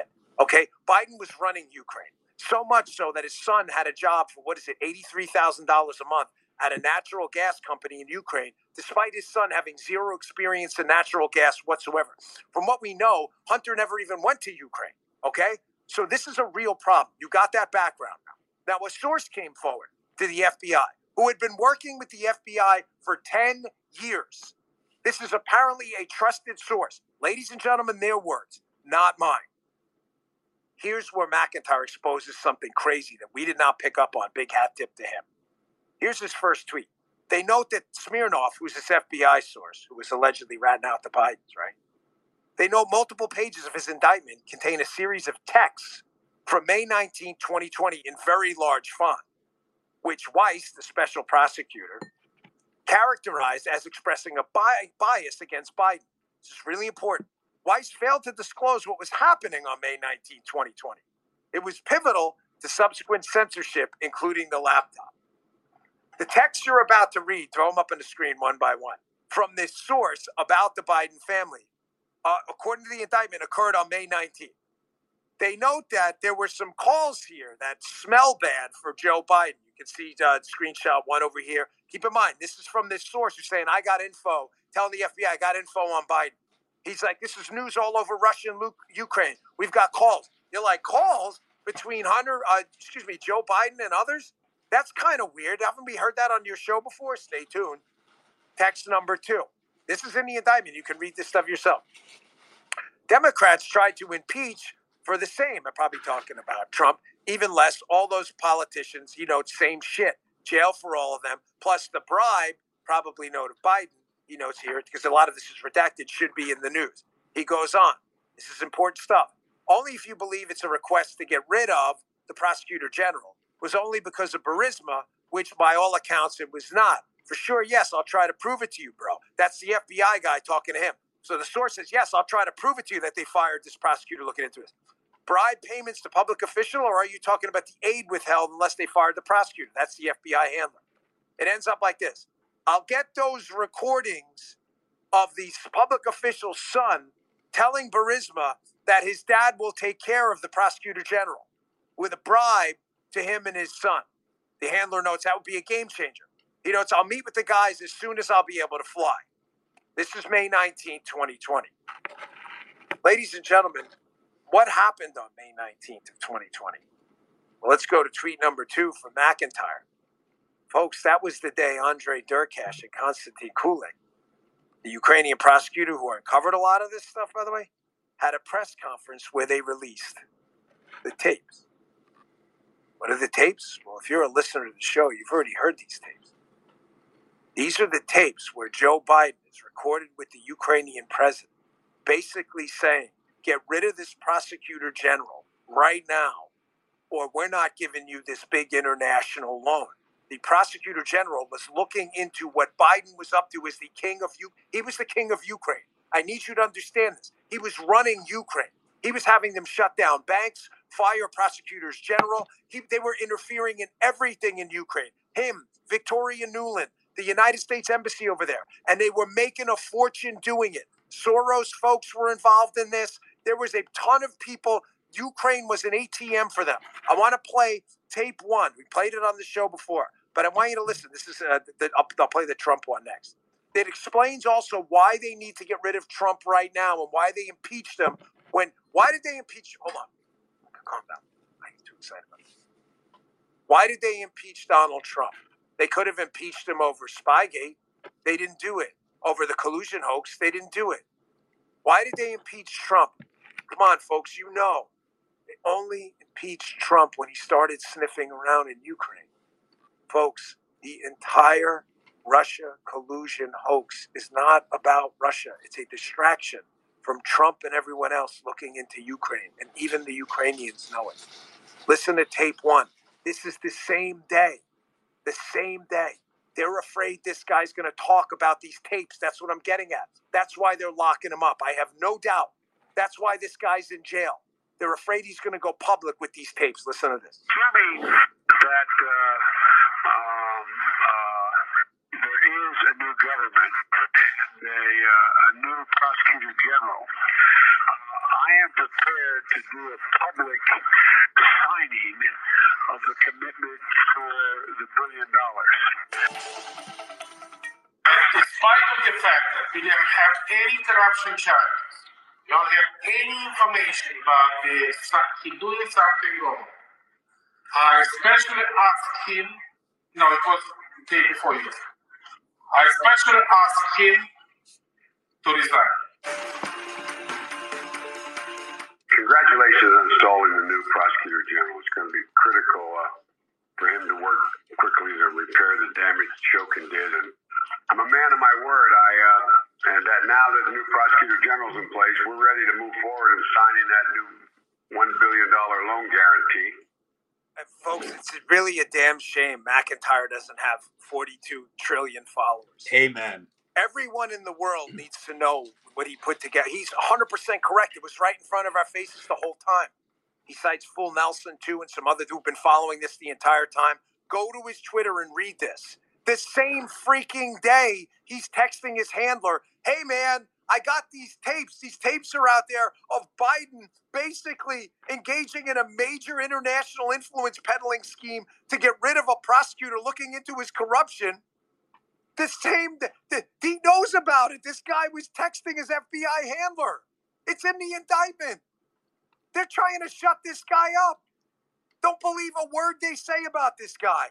He's Russian intel. Bullshit. Anytime they say Russian intelligence, it's, they're trying to cover something. This is this is a, I mean, do you understand the enormity of this? That is a major, major, major thing he found in that indictment last night. Huge. Absolutely huge that he found that. And and again, I want to shout out if they're listening or pass it on. I want to shout out at fool underscore Nelson. I want to shout out Stephen McIntyre at Climate Audit. I want to shout out Hans Mahncke. I want to shout these people out. Like I've relied on them. Matter of fact, Jen, you probably remember last year we uh, we had a space when Charles McGonigal was arrested, and Charles McGonigal was the disgraced uh, at the SAC at the FBI counterterrorism field office in New York, and he was taking bribes uh, from the Albanian prime minister in cash, and we had a space about it, and we were covering the the indictments, and Full Nelson, Stephen McIntyre, Garrett Marco Polo, Kyle Seraphin, everybody came in and we broke all this down. And those guys, I have relied on them through Andrew Weissmann bearing investigations inside the FBI. I've relied on them with what some of the fallout through Russiagate, Spygate. This is way before Matt Taibbi, Michael Schellenberg, and Alex uh, Gutentag covered Spygate, Russiagate. Tracy Beanz.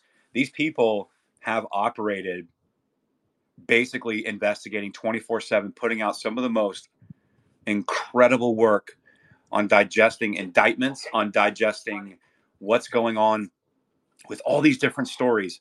And yesterday, the day before, I'm sorry, yeah, yesterday, when this new indictment came down on this Smirnov fella, my dude Stephen McIntyre went in and found he's like, these are text messages on the same day with his FBI handlers as Derkach came out with these audio tapes and there are he's also saying he has additional tapes of conversations being had.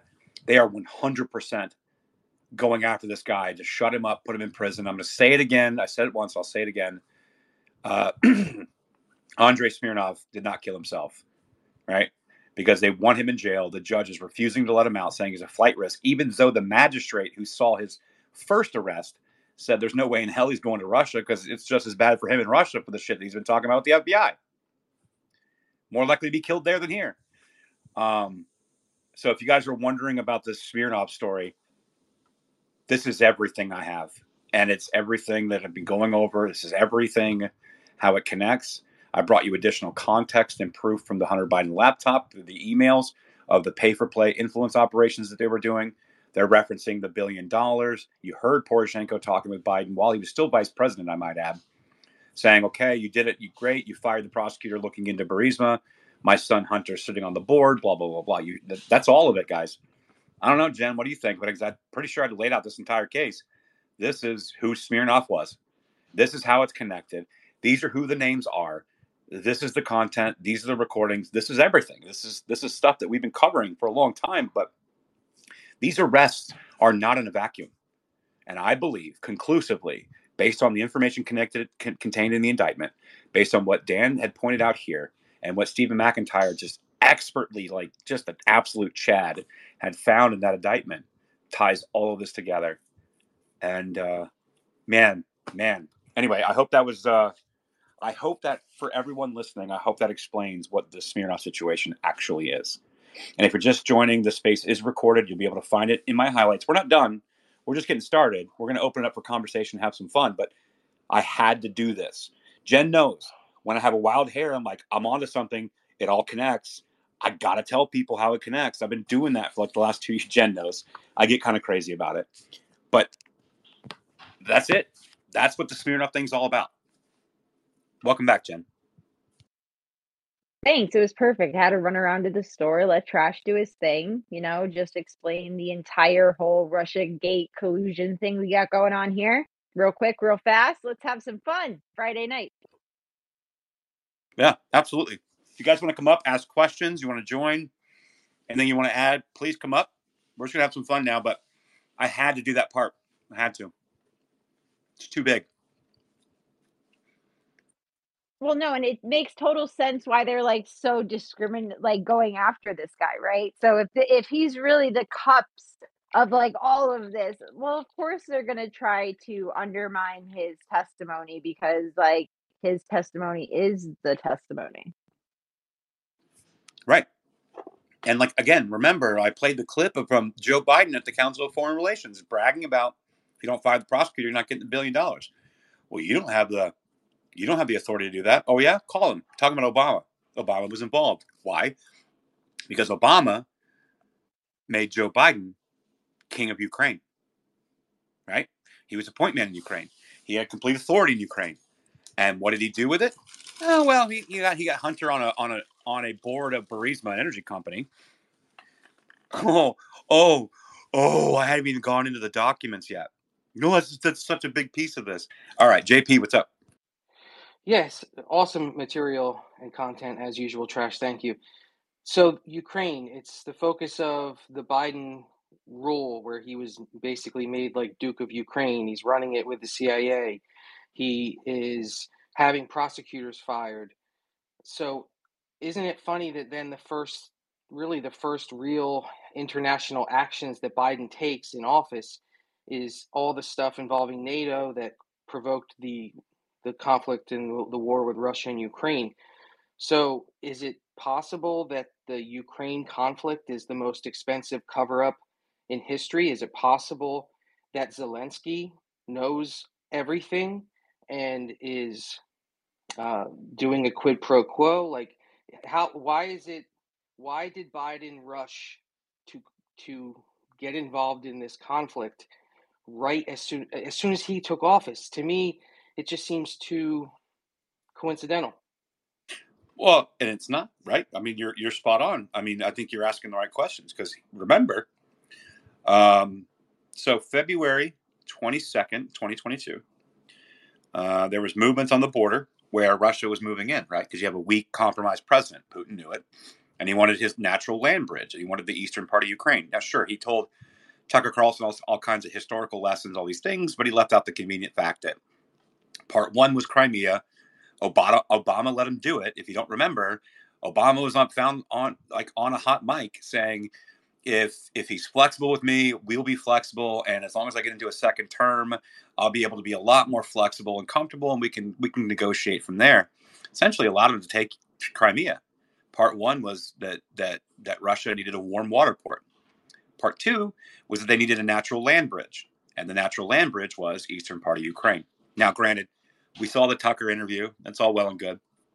And we saw um, how he said the history lesson, and we gave it to Ukraine. We're taking it back, and there's Russian citizens being persecuted in those regions, and they've been forced to those regions, and Nazis, and I mean, all those things are true. But he just left out the one most convenient part was that he wanted a natural land bridge, right? So that's really what it is. Um, okay, fine. But then, and again, that's still not our fight, or is it? Is it because we did a color revolution in 2014 through Euromaidan? Therefore, we were responsible for that country. Forget the Minsk agreements that we that people like to bring up. I think that's a diversion. I think ultimately, everyone knows we ran a color revolution not only in 20, 2003 in Ukraine for the Orange Re- Revolution, but we did it again. We fought, we messed with their elections in 2010, and then 2014 we had Euromaidan protests, and we created another color revolution. And so we were somewhat responsible, and it became our centerpiece of corruption for the establishment on both the right and the left, not just Joe Biden, not just Obama, not just Hillary. We're talking to everybody. Right? This is a complete like defense contractors, everybody. Everybody had their hands in Ukraine. And so knowing all these things and playing all these recordings while Joe Biden was still vice president, I mean, if he doesn't want these things to get out, I'm sure Zelensky and many other people in that government um, would also be able to corroborate these recordings and these conversations and these actions, right? And you saw about a year after the invasion um, from Russia, you saw Zelensky firing all kinds of, of cabinet ministers, the, the, the, deputy ministers, everybody. And why were they doing that? Well, it was because most likely they had all this compromise. So basically, Zelensky centered his power and influence over the United States and over the UK because we weren't the only ones with corruption in that country. It's not just Hunter Biden and Joe Biden. And so he does he have something over over Joe Biden? I would say he probably does, because he is the president. He has access to all these documents, and they were complete corrupt. And so, no, none of this would have happened with with Trump in office. But you had to get him out. And so you tried to impeach him over some quid pro quo for simply asking questions about Ukraine. Meanwhile, we just laid out empirical proof that they were involved in this directly. I hope that answers your question, because again, that, that's ultimately, I think, the answer. It's this is why it's going on. It's the same reason that Boris Johnson killed any kind of peace talks. They they had the deal all but inked, and Boris Johnson swoops in, peace is off the table, war continues on. We need to send money. And Jen, now that Jen's here, I can alter the title a little bit. We can start talking about Navalny because boy, do Jen and I have a lot to talk about with Navalny. But Well, like my kids would say to me about something, you know, they say, "Daddy, that just seems sus." You know, all these connections with Biden and Ukraine, it's it's it's suspicious.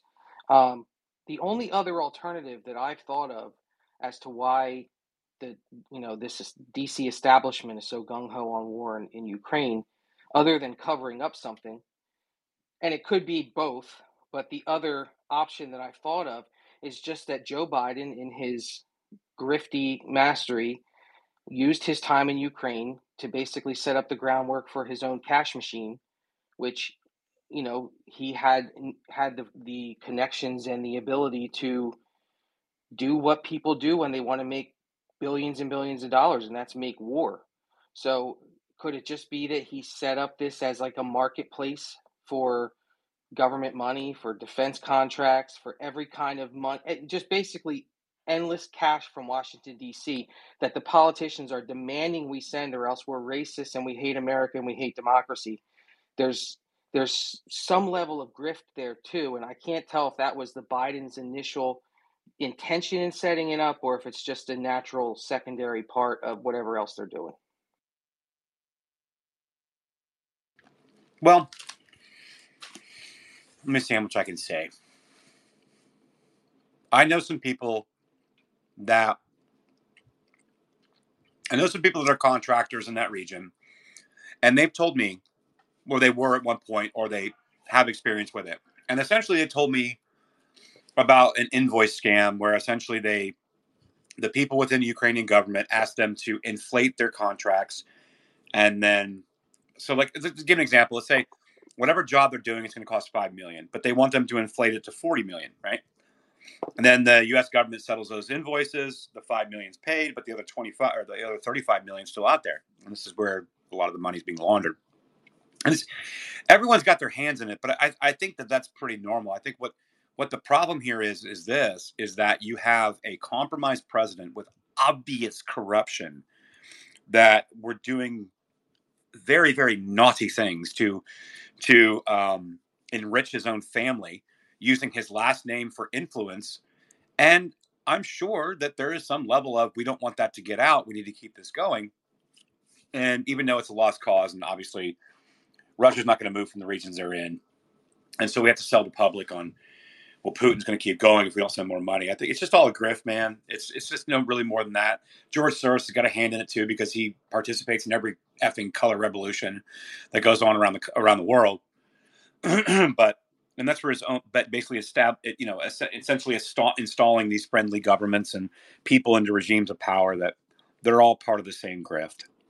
Um, and so it's it's this is really nuanced but again it's all there. But ultimately this is what i'm covering here with what receipts that i have. But uh, so yeah jp i mean that's i don't think you're far off. I i think it's all of it. It's just all of it. It's just garbage I just go down every possible route of debauchery and greed and filth, and usually that's where I find the original intent. So yeah, I just I I just dig down each rabbit hole just to see where that logic leads me, and and there you know you can't really find much good in this system. But I'll land my plane. Thank you, thank you, Trash.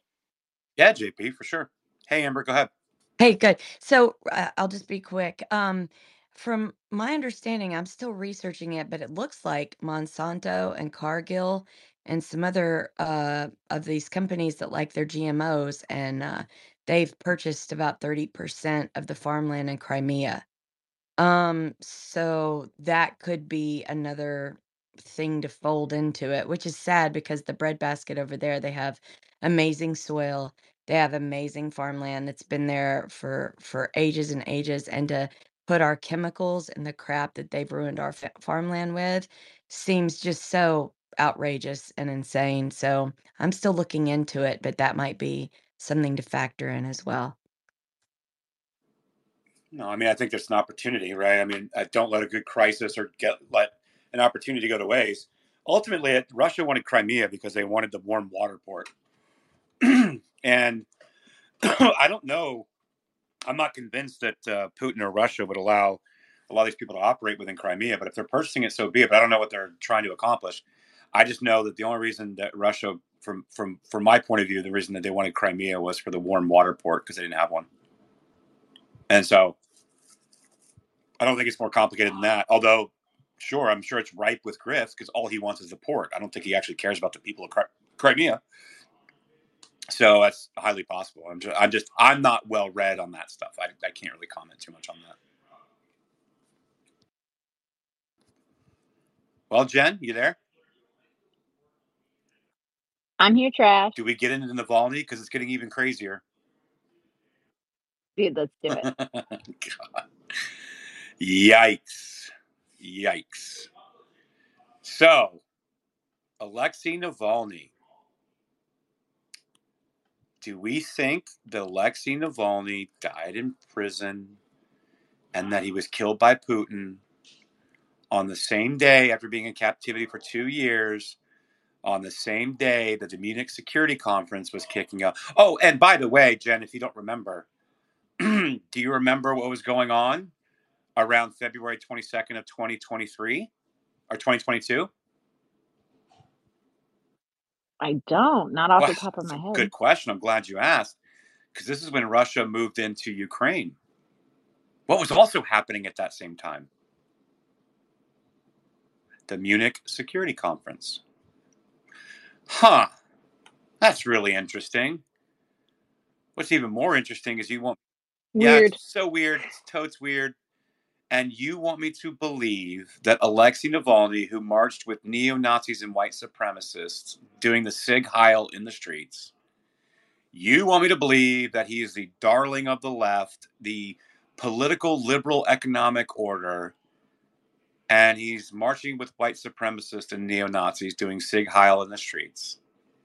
He gets arrested because his associate is on camera with British intelligence officer planning a color revolution in Russia and is asking for 10 to 20 million to start and then X amount of dollars per month to continue on a color revolution. I don't know. I mean, Putin doesn't seem like a good guy to me. Seems like a bad guy. But if I'm running a country, I'm pretty sure if I catch somebody trying to create a color revolution in the country, probably gonna lock you up too, bro. What's really weird about that whole story is that the same Alexei Navalny, who's a darling of the left and darling of the establishment, who marches with neo Nazis doing Sieg Heil, his wife Yulia by, was listed by the State Department in 2021 as a widow. Well, that's weird. Because if Alexei Navalny just died last week on the first day of the Munich Security Conference, where the who's who of prime ministers, presidents, ambassadors, state departments, uh, intel- intelligence community officials, Five Eyes of all the different countries. They're all meeting in one place. And Obama and Hillary and Kamala, they're all there.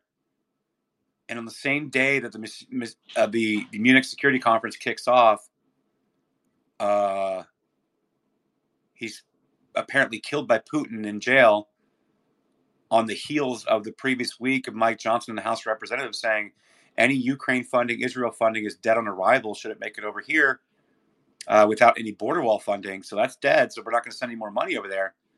Huh. And so the same day that Putin wait, just he waited till right before the Munich Security Conference, same as in, as invading, the same as the political prisoner was creating, trying to create a color revolution, on the heels of no funding from the U.S. and waning Well, global support. Trash, if he had the Crossfire Hurricane documents, he knew that this was the same people that were doing this in the US. Well, if he if he does have the Crossfire Hurricane documents, yeah. But on the heels of all of this, you're telling me that Putin, knowing all this, waited until the day of the Munich Security Conference to kill him and dispatch him because Navalny was the only political opponent against Putin, and he's killing his political arrivals, Never mind the color revolution stuff and everything else, but he Putin is supposed to be some razor sharp, super smart, 5D chess, ex KGB agent guy, dictator, and he chose literally the, the, absolute worst time where you could get the entire global economy if they if they did it right against you. Well, and trash. This is also coming on the heels of the Tucker Carlson interview where big bad Putin, um, you know, his whole image was blown up in the U.S. media, and and the American conservatives, like like they pointed out, right, like we're all sitting here and being like, well, hold on a second, like this isn't the guy you you sold us, right? And and part of their power is us being fearful of Russia. Um, so they had to go out and make Putin that big bad warmonger again um, in the eyes of the American public because they were losing the narrative going into the Munich Security Conference. Exactly. Yeah, that's kind of what I was pointing out. And then, like, I was just going to land on Yulia has an hour long plus speech prepared to speak to the Munich Security Conference. Not about anything other than the fact that Alexei passed away. She found out that morning and she had an hour long speech prepared. And she's doing all these media hits and tours with Kamala Harris and these world leaders and it's so emotional. And Julia Ioffe, longtime friend of Alexei Navalny when she lived in Russia till 2012, the same PP tape Russiagate, Spygate hoaxer journalist who wrote for multitude of different uh, publications, including GQ and New Yorker and Guardian, New York Times, and she's and basically she's always banging on about all this RussiaGate, Spygate stuff, and you know Trump and you know election, you know interference, Russian disinformation this same Julia Ioffe puts out an emotional plea. Yeah, Jen, step in.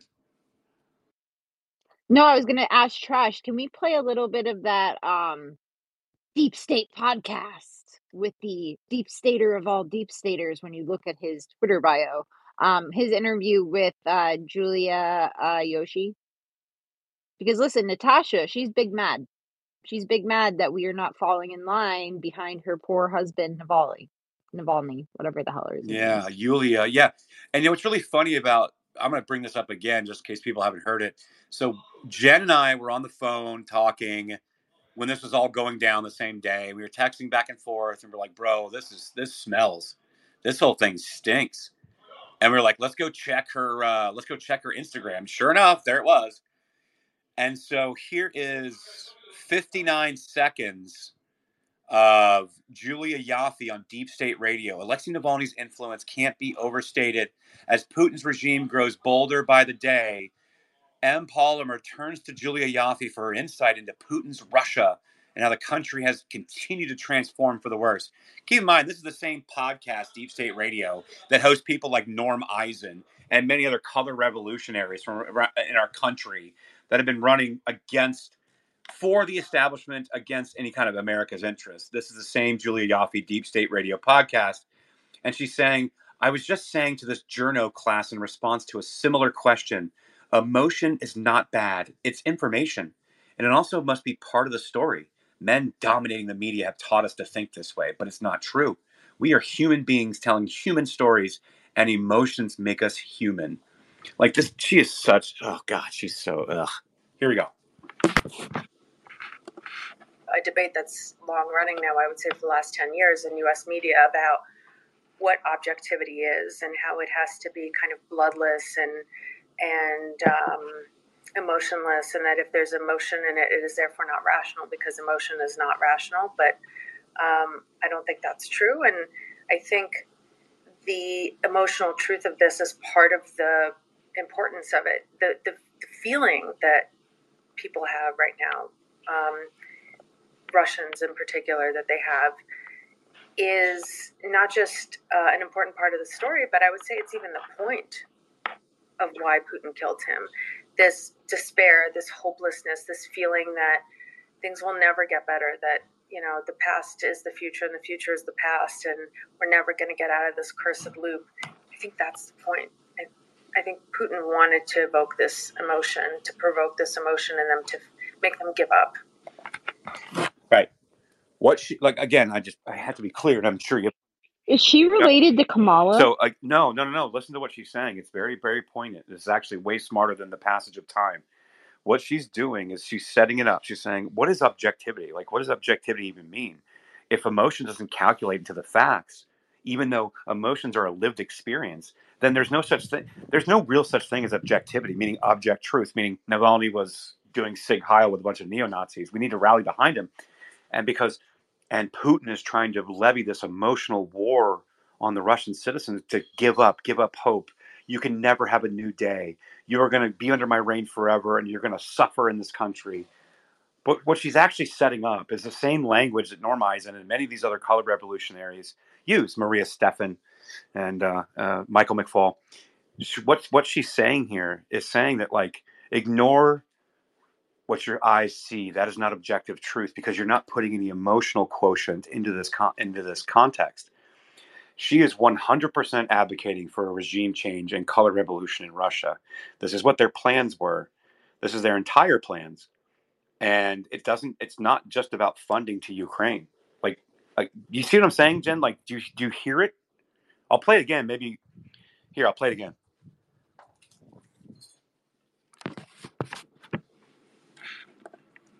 A debate that's long running now, I would say for the last 10 years in US media about what objectivity is and how it has to be kind of bloodless and and um, emotionless and that if there's emotion in it it is therefore not rational because emotion is not rational. But um, i don't think that's true. And i think the emotional truth of this is part of the importance of it the, the, the feeling that people have right now. Um, Russians in particular that they have is not just uh, an important part of the story, but I would say it's even the point of why Putin killed him.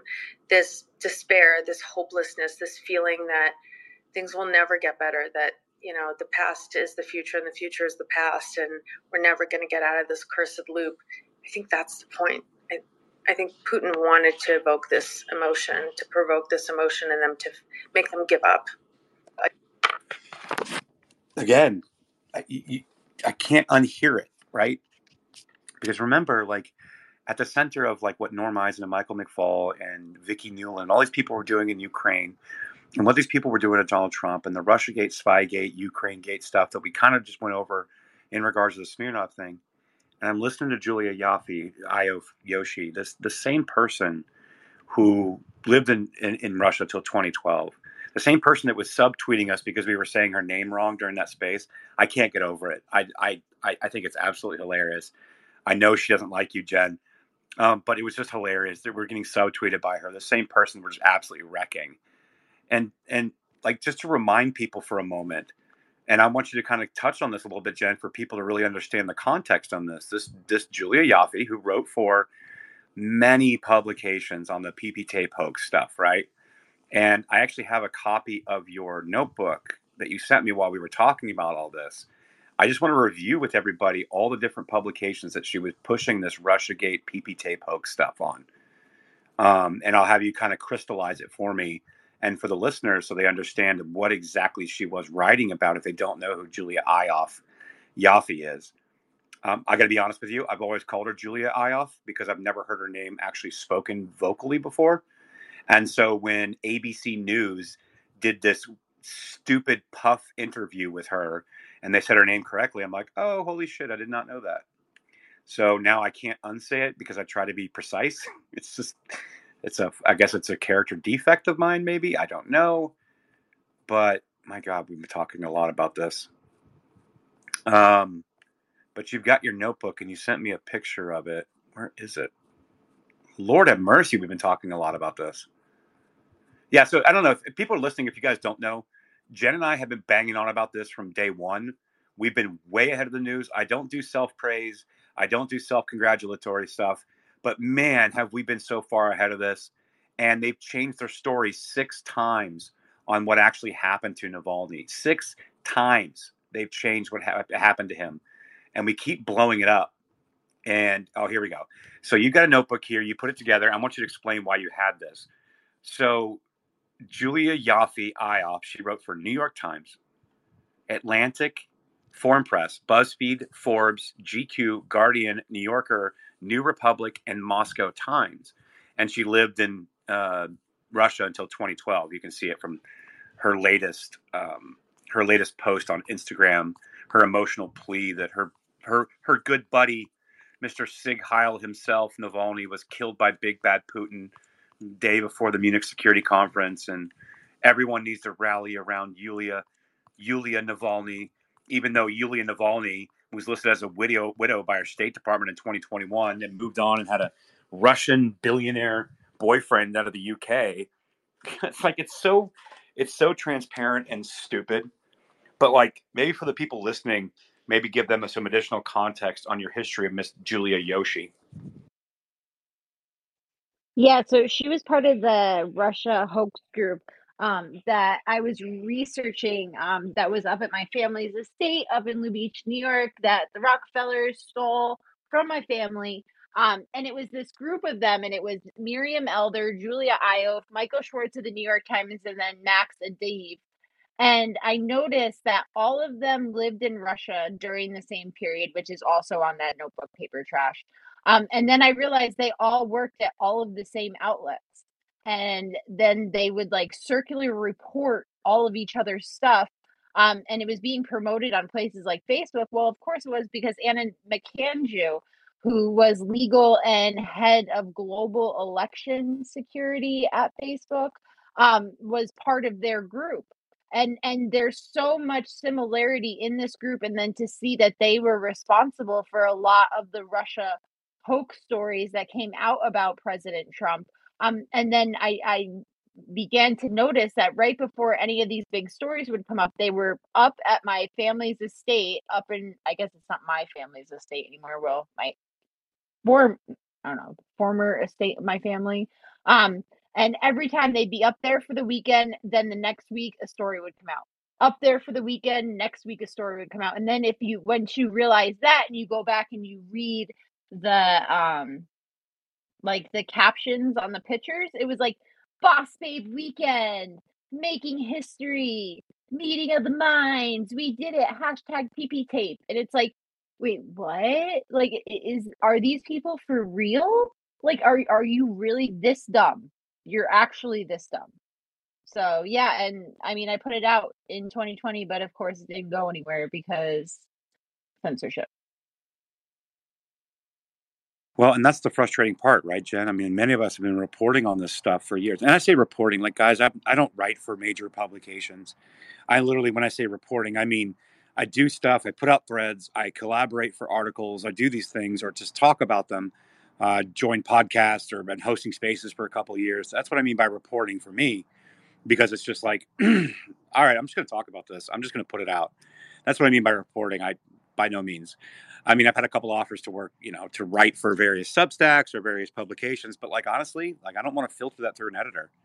I think I'd rather just have a space and break it all down and give you what my take is, and you tell me what you think it is, um, and have guests on that can speak expertly to things. But yeah, I mean, like dude, we've been banned, censored, and suppressed. Like, we, are listen, to be clear, this isn't some kind of like victim thing where it's like, oh, we were talking about this, but we've been banned. No, like le- legit. Like, I lost, like, this is my seventh account. I'm completely banned permanently from Meta and Facebook, Meta, Facebook and, and Instagram for just talking about this stuff. So it's like it's it's not, and then like I'm not even been debanked and deplatformed yet. Yes, I've been doxxed. Yes, I've been harassed. Yes, I've been threatened, death threats, all these things and, but but again, whatever, dude. Like I, I I live in a state where the Second Amendment thrives. So go fuck yourself. You know what it is, trash is like. So you'll notice that I've had my account what since let's see, I've had my account since 2009, right? And what they did is because they couldn't delete my account because it was um subpoenaed in the We Build the Wall stuff. So all of my social media was subpoenaed, so they weren't allowed to delete any of the evidence, right? And they obviously in their minds didn't want to delete my account if it was part of the we build the wall trial they thought we were all going down right so that what they did is they left my account up but i would tweet something and it would literally get maybe one like maybe half the time it didn't get no likes right? So I was putting all this stuff out and I'm like, what the hell is wrong with me? Like, there's something wrong with me. Like, am I tweeting wrong? Right? Not realizing that, like, no, Jen, no matter what you do, no matter even if you had like the gift of like writing perfectly, it wasn't going to go anywhere. Like, that's what I would go back and tell my old self so I didn't waste so much time.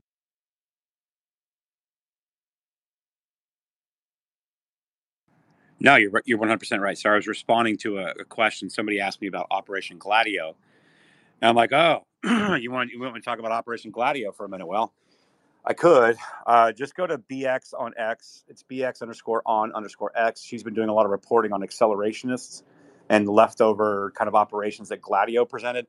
Um, this is stuff I've talked about a lot. Jen, I feel like every time someone asks us a question about something, I'm like, oh yeah, no, that connects with this, this, and this. It's such a mosaic. Everything is connected. It's the entire establishment, both left. And, that's yeah. what. Oh, oh sorry, Trash. No, I was just saying that's what my mom says. She's like, so you guys just like do this from memory because like literally people will get up trash and ask us the most random thing about the most random topic and between the two of us, either both of us or like one of us will be like, "Oh yeah, I know exactly what you're talking about." My mom's like, "Wait, you're not like looking that up. You're not. You don't have like a book, a note. No, I don't. I usually don't even have a notebook in front of me. Like the only time I have anything in front of me is if I've already written the thread, most likely from memory, from stuff I've already worked on, or like pulling something up to read it verbatim. But like if you're asking me a question about something, yeah, no, the, all of this is off the cuff. It's just in there it's in there because we've lived it, we've breathed it. I, have read it. I just I we've retained it, and again, it all connects some way. So, like to your point, when people ask us a question, well, and you would think it'd be the most random question, like how does this relate to Operation Gladio? I'm like, well, oh my God, where do I begin? you know what I mean? It's like, yes, it does, and here's why. It's it's so crazy, Jen. Well, no, and trash like everybody who knows me in person, right? Like I don't like on other things, I don't have like the best memory, right? Like people's names can't remember them, cannot remember. I know faces cannot remember people's names.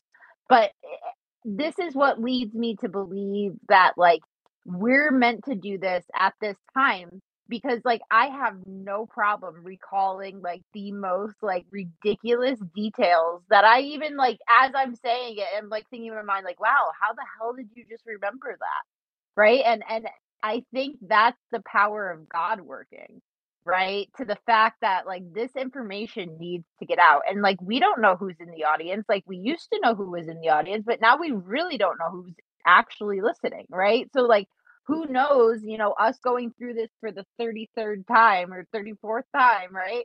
Like uh, maybe there's somebody in the audience who can actually get this information out to the right people and, and something can be done about it right and if we can't do it in the courts, right? That's why last night's space was so important um, with Kyle, is because like it, if we can't convince the court to like take this stuff up and do something about it, we can use the media, right? Because the media does influence the court, right? And and and the media also influences people in the population um and, and if the right message and and the truth right? The truth above anything else but the the way the truth is packaged so people can understand it.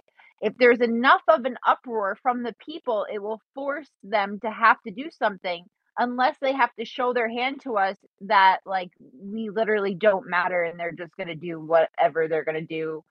Um which obviously that's a different conversation right? But like they we have to make it so they have to show their hands. Like I, I think that's what it is. Well, and I, and I think it's evidenced, right? I think that the I think that that you know people are tired about what's going on in, over in Ukraine, and and it's now pretty well out there of after the you know at least after the Tucker interview that that Boris Johnson killed any peace deal in Ukraine and Russia. So like, how are you going to have a global appetite? So you have to create this event, i.e all the things that I talked about Navalny, which is ridiculous, um, to try to garner support somehow, some way, because they are losing the narrative. And this is why we don't stop, Jen. This is why we keep talking about it. And I know there are people, I see the people, they've been in my spaces, they've heard this content before. But here's what I also know, Jen. Just because we know this stuff inside and out and we talk about it at great length and we dive down on detail there's some people that have told me like man I, I didn't really pick it up the first time or second time the third time i really started seeing the big picture and so that is what's fueled me to like not stop like i'm not i'm no i, I just if there's anything that i can do it's to stop these bullshit lie narrative propaganda narratives from taking hold ever again ever again because we are being sold out on people's emotions that are that are underinformed on certain things, not to their detriment. They have lives and things they're paying attention to. I'm a single guy. I don't have kids, right? I have a job. I have a normal job. Um, and it affords me uh, an ability to spend some extra time doing these things. And I choose to spend my time doing this. It's not for clout. I'm not paid for it. I get zero dollars out of any of this. I'm not paid. I get 76 bucks every couple weeks on Twitter for having a banger thread. That's literally it right? It's because if it takes people two or three, four times of hearing it to ingest it correctly, once they get it, then it's off to the races for them. Then they're the ones like tagging people and adding information and putting the information out. They're like, holy shit, did you hear this? Listen to this space, listen to this thread. Our stuff has been shared all over the place the last few months because people are starting to finally pick up on it. That's not an insult that's that's a testament to the to to to the tenacity that we're not letting this up. I'm not letting this go. Michael, I tried to add you. I don't know what the hell's going on. I'll try again. Uh, but yeah, Jen, go ahead. Yeah, trash. I mean, to us, it gets redundant, right? And we're like, oh my God, these people are probably so sick of hearing the same information over and over again. But I think that is the secret, right? Because it, if we can get people to start calling their congressional office and just be like, hey, I know about this. Why aren't you guys, you know, looking into this, right? And and and giving them the the talking points so they can get the information across in a concise way.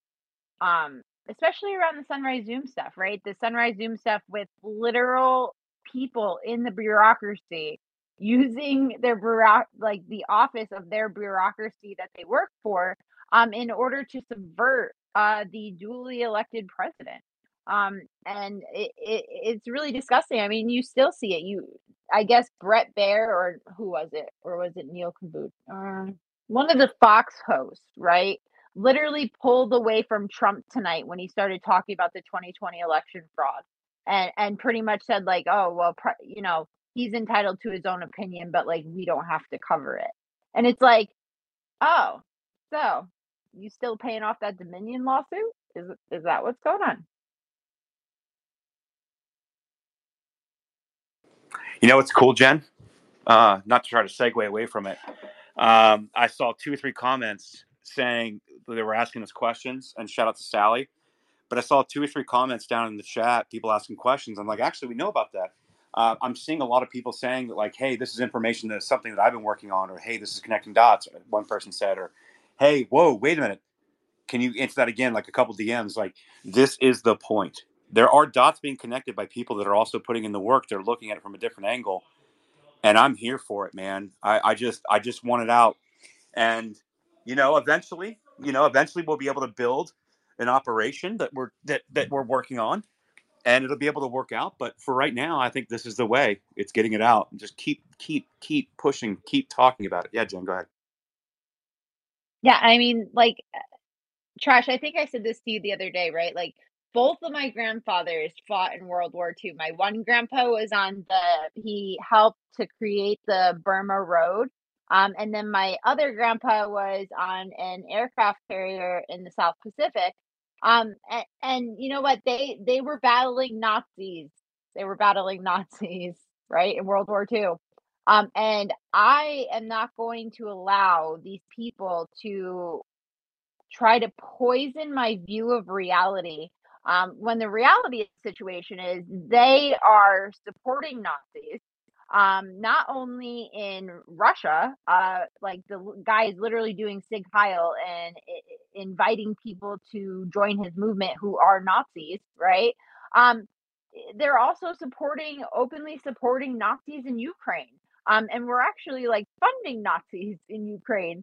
Um, so, and they act like Nazis straight up. So I'm not going to like sit here and be tricked into thinking that this isn't happening that the the liberals and the democrats in this party are openly supporting not nazism and and marxism um and, and then to be like laughed at and be told like oh no you're crazy ha ha ha they're like slowly taking over everything like my grandfather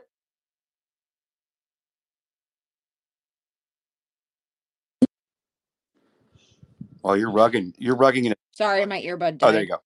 All the hundreds of thousands of people who lost their lives in World War II, like I, they didn't die in vain. And I'm not just going to be, I guess, diverted in an effort to try to stop this, right? And and and actually call it out for what it is. Um, because like it, it it's really glaringly obvious Yeah, no, it really is. Yeah, no, I agree. And and again, I'm not stopping because it's true and because not enough people are talking about it. And I'm also seeing people trying to run interference and change the language and change the information and try to alter and shape a narrative into the public. Like, listen, I'm under no false pretenses that I have any kind of influence above and beyond getting it to people who do have influence or simply putting it out over and over again and maybe it catches the right ear. Like, I don't have millions of followers, I don't have millions of impressions on everything I do but I, I, I know it's got to be doing something. I've seen things move. I've talked to people in Congress and Capitol Hill. Uh, I, I've talked to investigators. I've talked to attorney teams that are working on various cases around the country. I know it has some kind of effect, so I'm not stopping. And I also know that there are also people that are having a direct effect uh, in, in, in arrests and taking some of these people down. I know that's for a fact. Um, and so that just, that, I don't know, it pushes me and like I look at this, Jen, I'm like, okay, what am I going to do? Am I going to watch some woke garbage on Netflix? What am I going to go out to the bars on the weekends? Yes, I do that sometimes, but I do that typically when I travel for work and I'm with clients. So I have my fun then, and I come back and this is my focus. This is my focus all the time. Um,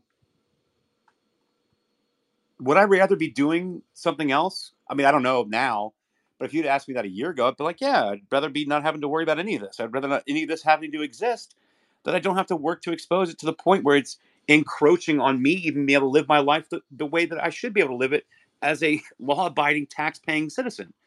Unfortunately, it's so corrupt and it's so completely uh, taken over, and people will, and there's people, people's lives are going to be lost. We go to war. It's not my kids. I don't have kids. They're going to go to war. It's going to be everyone else's kids. I don't want anybody's kids to die, and I definitely don't want them to go to war because of some contrived, manufactured bullshit of people that don't have a stake in that game as well. And it's only the people that are going to be enlisted that are going to be, you know, affected by this. So I, I don't know. Like this is my fight. And and Evie, I'm going to come to you, but uh, Jen, go ahead and we'll kick it to Evie. Yeah, I mean, I just want to like point out like this. How do I put this? This situation isn't just happening, right? This situation is happening on top of our southern border literally getting invaded currently. Um, and, and now I, I've watched a bunch of videos about how there's two simultaneous migrations happening. Right, you have the the large one, um, which is you know I guess you'd call them migrants. I would still call them invaders, um, right? Which are like the ones who have been coming here, I guess, kind of, right? But you have this whole other contingent. Um, and the reason I uh I found out about this. Sorry, the dog is literally going psycho because he has to get under the blanket apparently. Sorry, guys.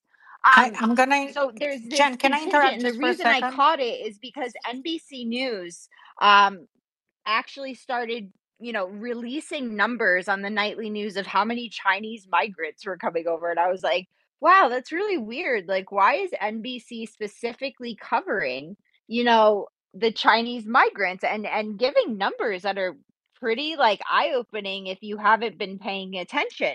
Um and and what the video I talked about talked like described it as um as these chi these specific Chinese migrants they they look different, they act different, they're more hostile, they don't want to be interviewed, they won't tell you where they're going. Um they're housed differently than all the other migrants, you know, in the Darien Gap.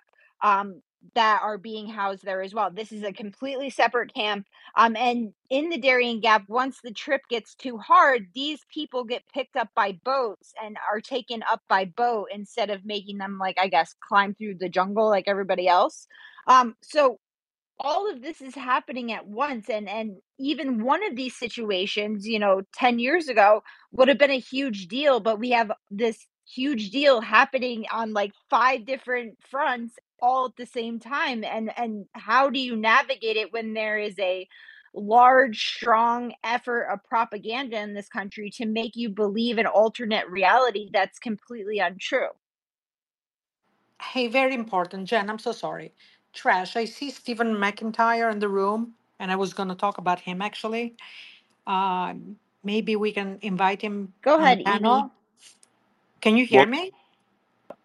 sorry trash go ahead yes, Abby. Yeah, no, I see Stephen there as well, and I, I was covering his content earlier before you were in here. Right. Uh, I would love to have him uh, on stage if he wants to speak. y- yeah, absolutely. I mean, yes, absolutely. He wants to come up, and again, I, I shout out to Stephen. Um, he was shouted out on Dan Bongino's show today, and and again, I obviously spoke highly of him. I he joined us for a space last year when we were going over Charles McGonigal and many of these other things. But there's been there's there's been a handful of people out there that have been relentless on the coverage of all of all of this content. And if you guys uh, who I'm talking about, it's at Climate Audit. And this thread that he put together, he he was the guy. Man, they, of course he picked it out because he's always been on top of this. But he picked out specifically in this indictment of Smirnov uh, the text messages that really tied in together the the the 2019 uh, conversations between uh, the FBI handler and and and Smirnov, and what was going on at the same time when Derkach was releasing these audio clips. And Stephen, thank you for joining us. Absolutely insanely amazing find uh, in that indictment, Stephen. Great work on that, and I couldn't I couldn't speak highly enough about it. But if you want to add anything to this, I appreciate you joining us on the stage.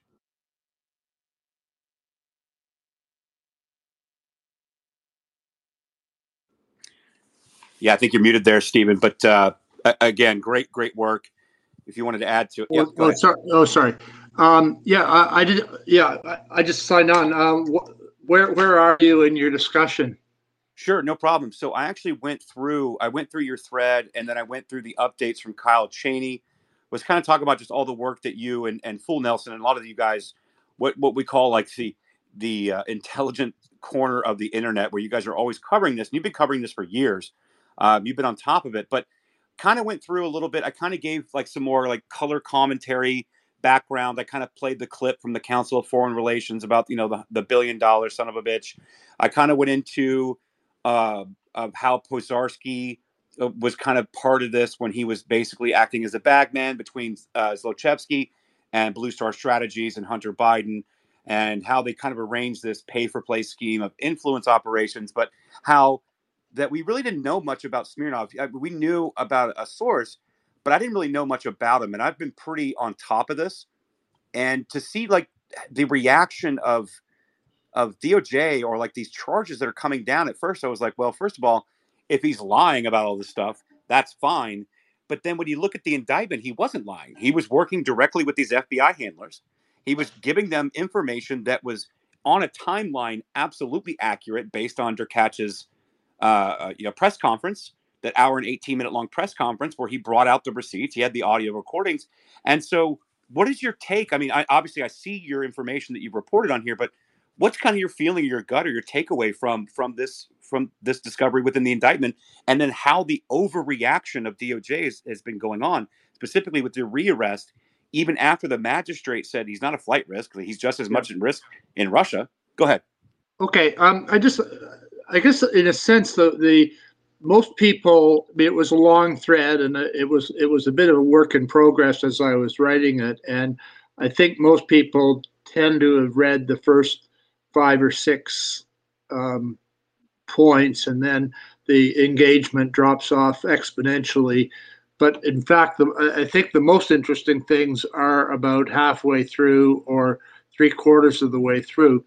Um, what I mean, yes, um, there, there was a context for uh, you know, I started off with this uh, point that these messages where directly after the Derkach uh, press conference where they played the Biden Poroshenko tapes. And and the, whole uh, the the Derkach um, press conferences and the cancellation and suppression and sanctioning of Derkach uh, was really a play into the Hunter Biden laptop, or it was in some ways more important. But like, that is not really the story that I that I thought was interesting in the Smirnov one. Anyway, in the um, indictment, the, the the indictment describes in paragraph 31 um, what you might say are the documentary evidence of uh, Smirnov's contacts with Burisma. And according to the documentary evidence, um, um, Smirnov uh, starts trying to has a call with Zlochevsky um, in early 2017. Um, he then, uh, in April, is put in contact by email with Pozharskyi. Um, in September, uh, he goes over to Kiev with a with associate number two, who's a, a, a, crypto promoter of some sort. We haven't been able to figure out who he is.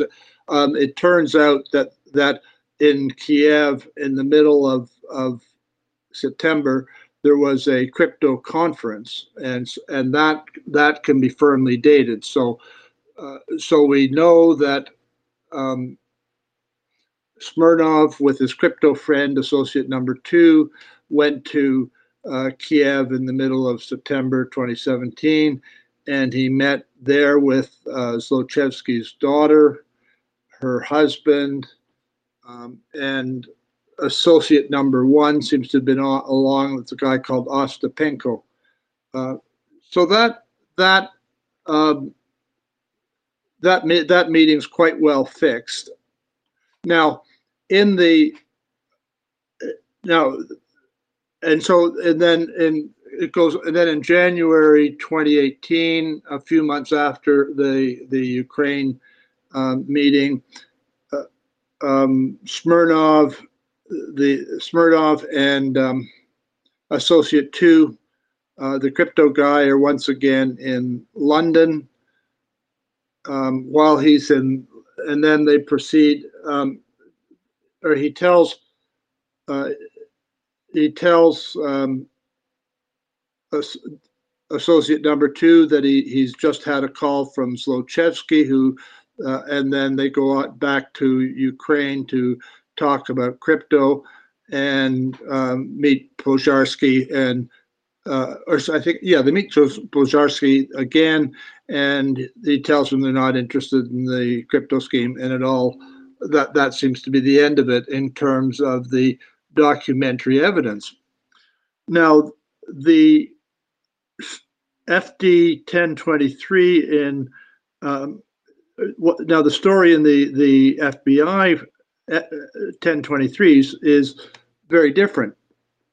Um, the first mention of Burisma, but in connection with Smirnov, is in um, beginning of March 2017, which matches the doc that matches documentary evidence, but the rest of it um, is then completely different.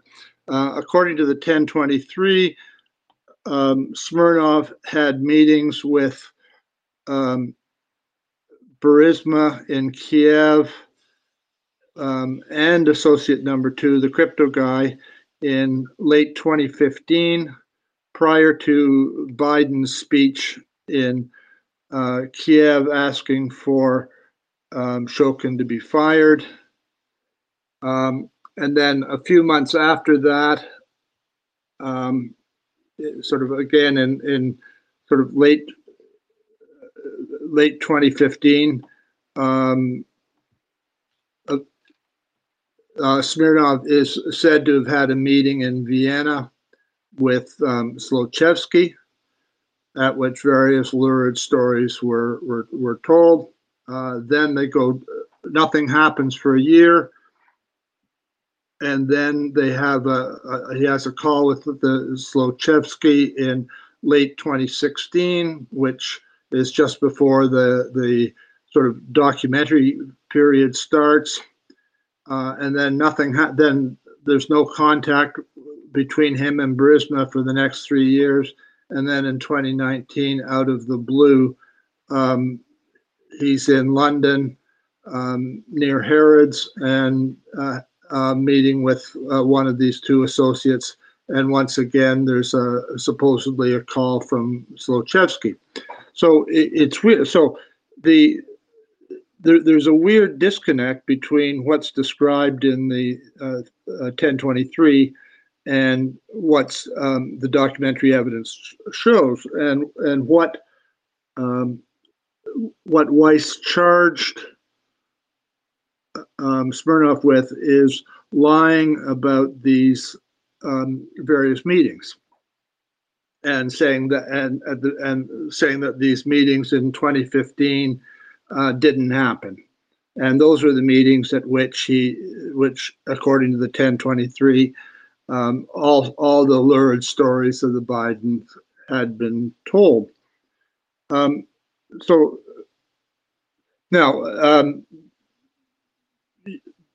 there's now one of the things that then sort of really caught my eye was that the people at the 2015 meeting, the sort of this this meeting that the FBI said was fake, um, the people that were at it were uh, in 2015 were supposedly uh, associate two, the crypto guy, Zlochevsky's daughter, and this was in and and um, and Pozharskyi.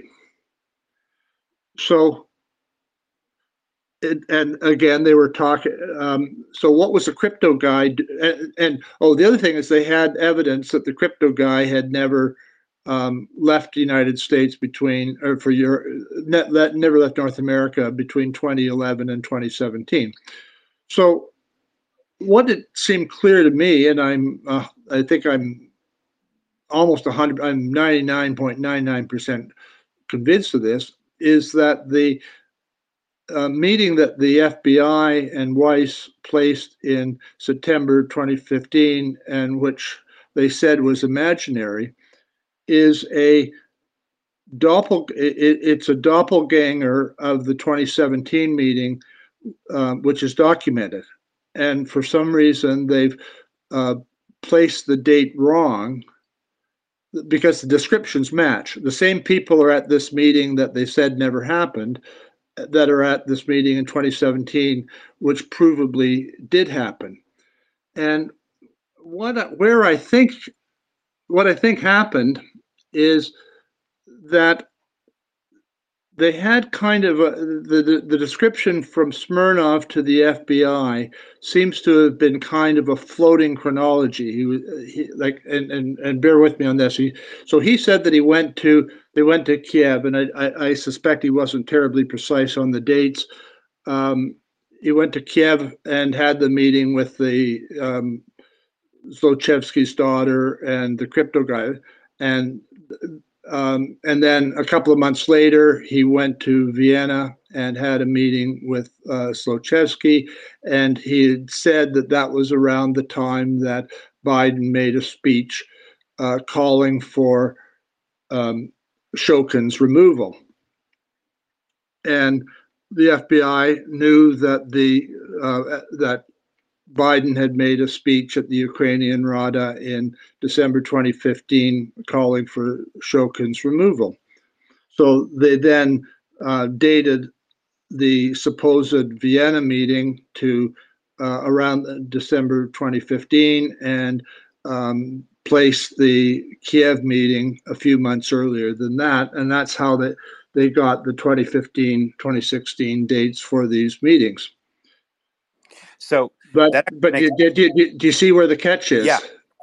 Because the yeah, catch is this: uh, Joe Biden's big speech about firing Shokin was in January 2018 at the uh, Council of Foreign Relations in Washington. So it seemed so. As soon as you think about that, um, you say, okay. Um, so the the meet and then you that was a few months after the September 2017 meeting in Kiev. So what I think has clearly happened is that the FBI 1023 is all totally screwed up um, in their dates. That the that the but the events that they are describing as having happened in 2015 and 2016 are the exactly the same events that are documented in 2017. So they the um, the meeting that they said never happened happened in 2017 at in Kiev at the with the crypto guy, um, and then that would that would mean that the um, meeting in um, Vienna with Zlochevsky would have been at the end of 2017, early 2018, and then th- this is this is kind of a, a neat clincher,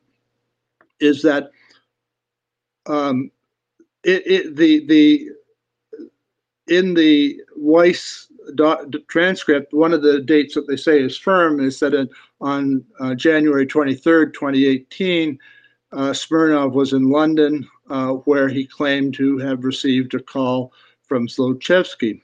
That's the very day that Biden gave his speech about firing Shokin at the Council of Foreign Relations. So, um, my take on that is that, that mean, that would be the exact, and so the uh, description of the call between uh, Smirnov and Zlochevsky, um, which the um, Weiss plays places to 2019, uh, matches exactly to the call in 20 uh, January 2018, um, and so so the whole thing is um, so the FBI just looks, whoever the agent is, looks like he, um, you know, he kind of he he interpreted the day he had relative uh, floating chronology, grabbed the wrong Biden speech as a fixed point,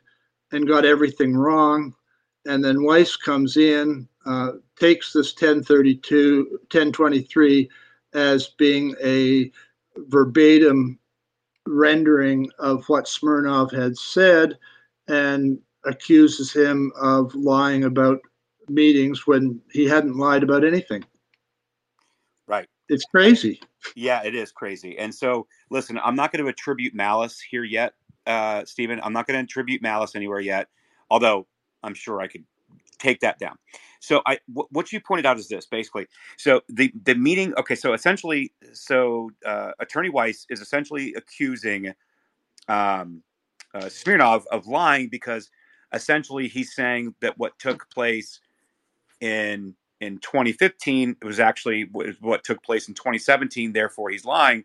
Although the conflation, and this is interesting because it's well, actually interesting yeah. It's a little. It just it's a little different than that. He's saying that the the, the 2015 meeting at, at it, the 2015 the description of the 2015 meeting included lurid stories of, about Biden's, and and what he's saying is that the 2017 meeting uh, that is attested was just a, a routine business me- right. meeting okay. where, where, where nothing happened, and that all these stories about the Bidens um, were fabricated.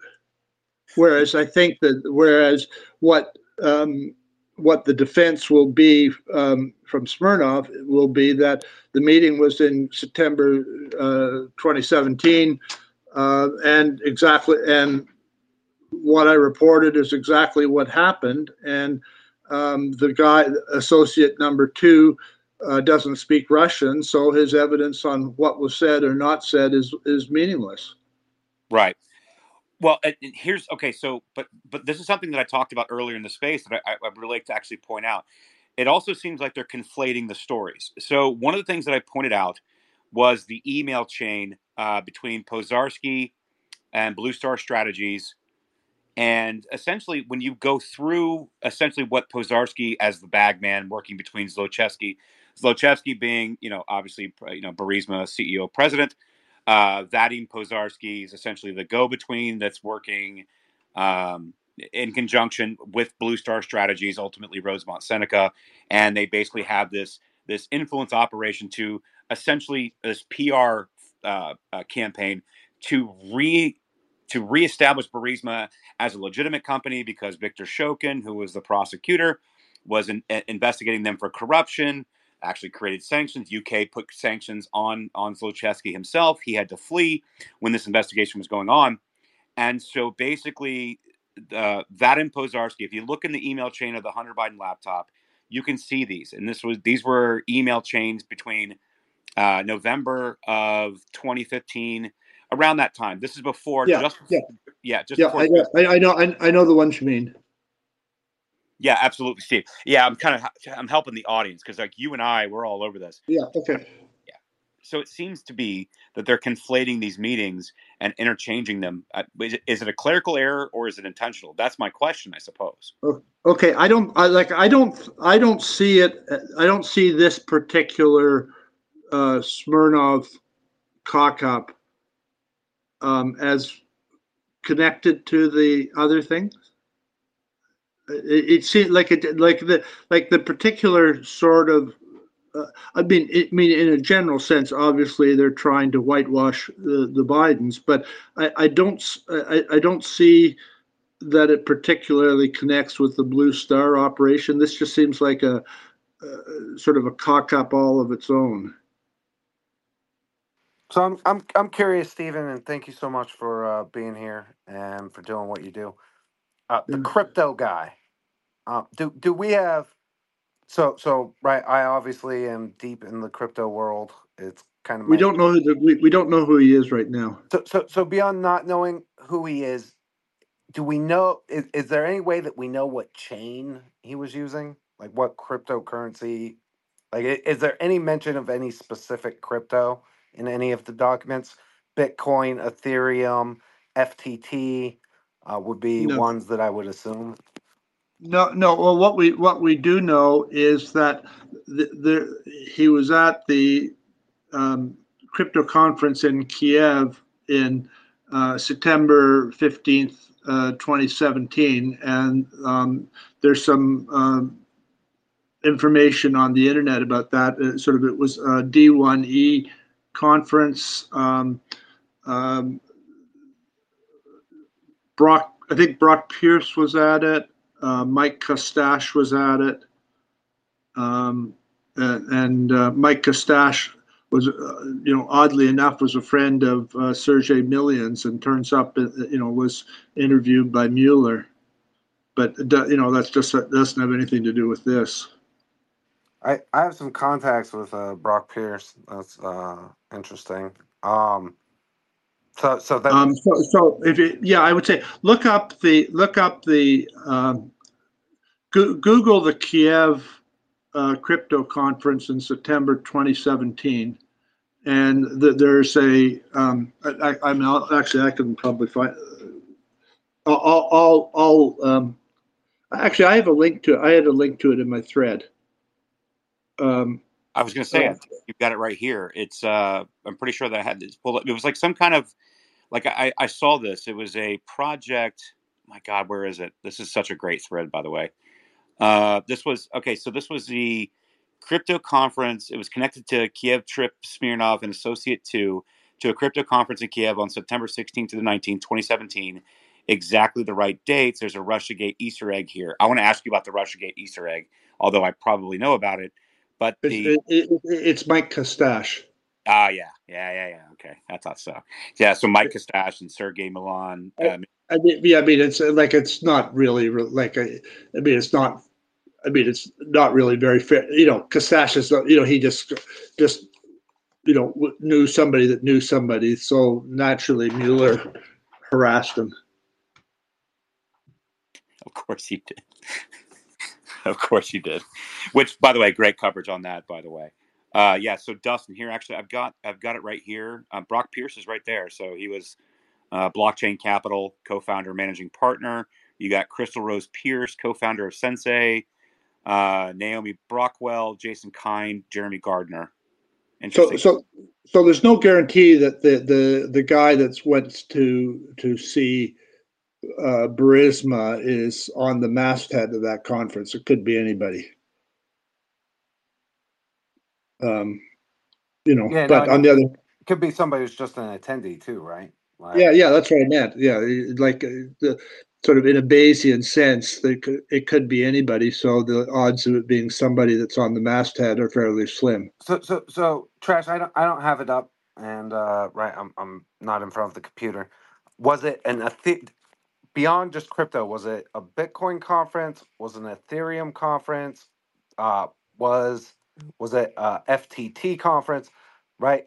Uh, was any of those like large players like the sponsor of the conference? Was like usually it's an Ethereum conference or Bitcoin. And the re- the reason I ask is that we'll be able like we could go see if they're right because it's a, a public blockchain. We can go back to the chain and review large payments that may have been made around the same time, like in I, crypto, that probably traditional investigators might not look for. I, I'm not sure that the, I, I, there's no evidence that anybody was making any pay, payments in mid September in relation to this stuff. So I, I, I view that as a dead end. Oh, a, another person that um, let's see um, that was at that conference that uh, Walker Fire spotted was um, uh, Ryan Lackey. Yes, yes.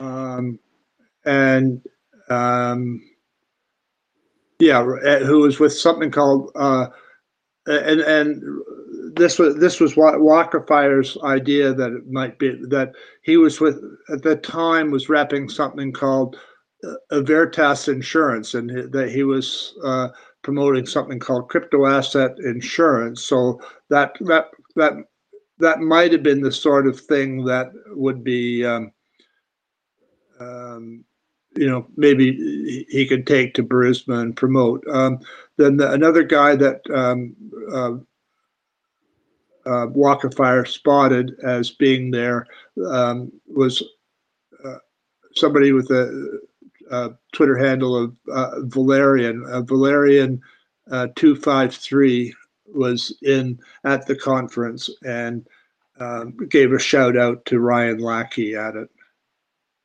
Dustin, it was uh, titled a blockchain and Bitcoin conference, and it looks to be Bitcoin focused.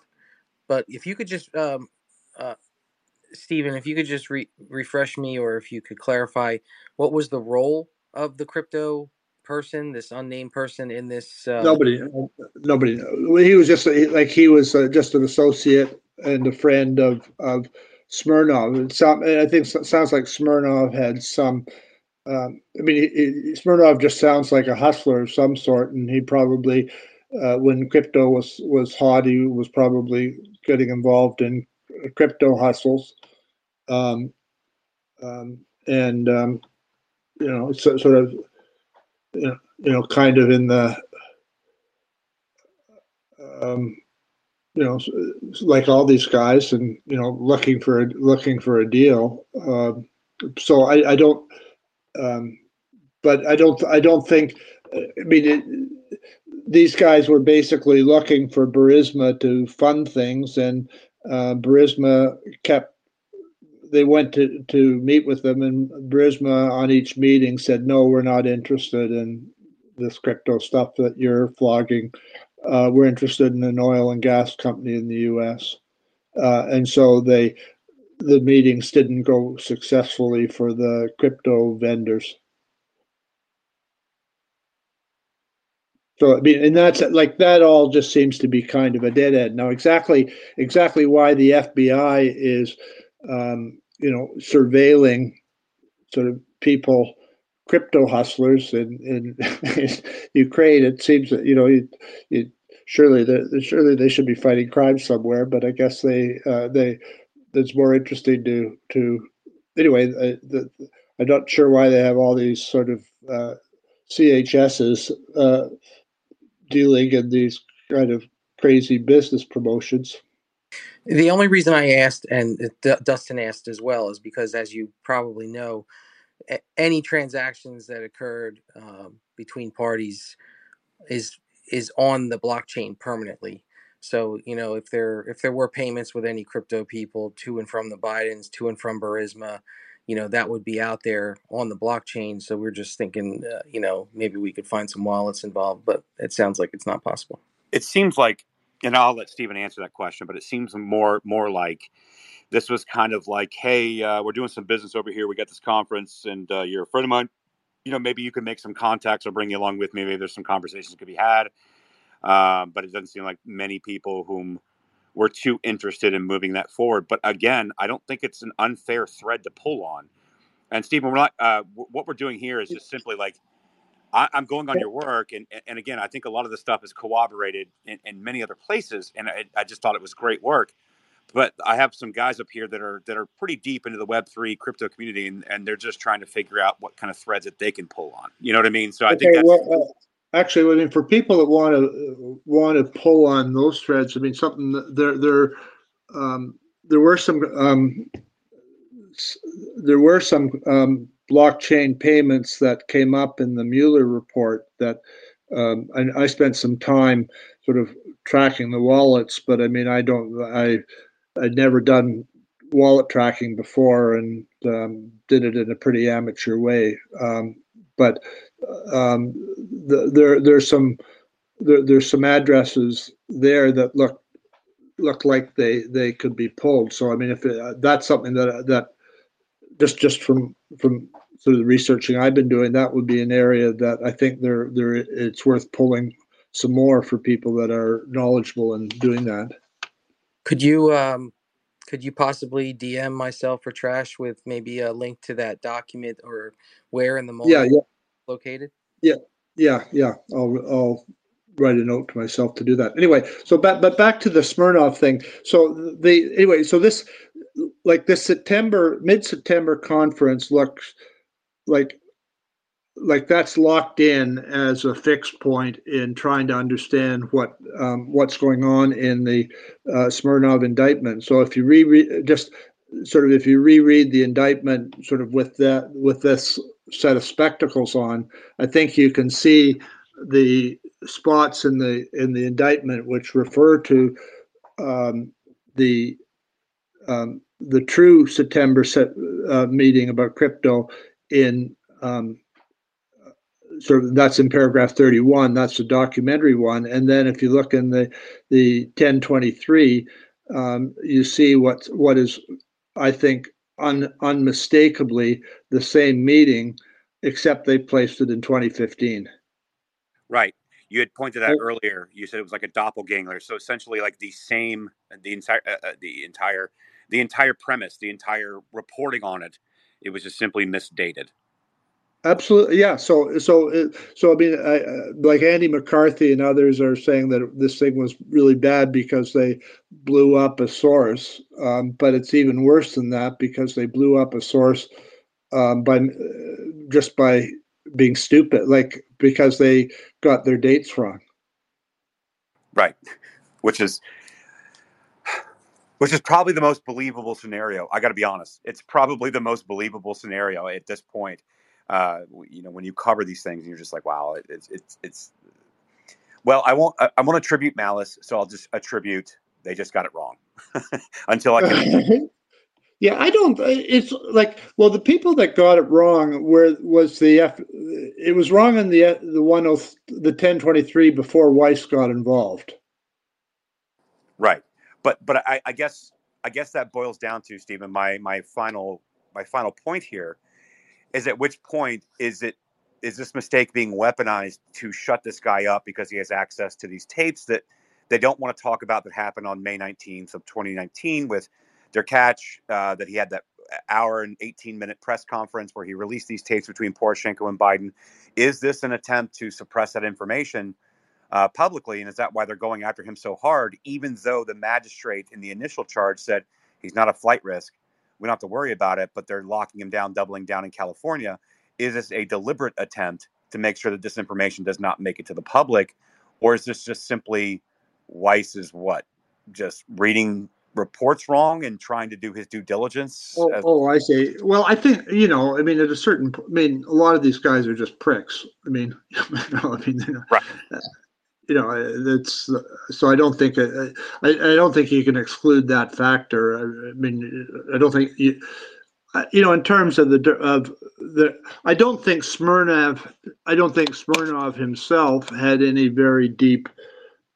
Well, let's see. I haven't seen any evidence that he had any very deep acquaintance with the Derkach tapes and the um, and the FBI and the U.S. security agencies uh, really made a concerted effort to suppress the the Biden Poroshenko tapes. I mean, they, uh, I mean, I like that. Um, I mean, I mean, I, I, I think the, some of those tapes. I think the tapes that haven't attracted attention are m- more disconcerting than the ones that have. I mean, I think everybody uh, seems to be so focused on um, Burisma corruption uh, that they lose sight of just uh, every other thing in like there, there are other crazy things going on in Ukraine under the Biden uh, vice regency in uh, 2014 to 2016. So, for example, um, I'm I'm 100% convinced that the Black Ledger operation, which decapitated Manafort, was originated by Biden cadres in the end of uh, 2015, early 2016.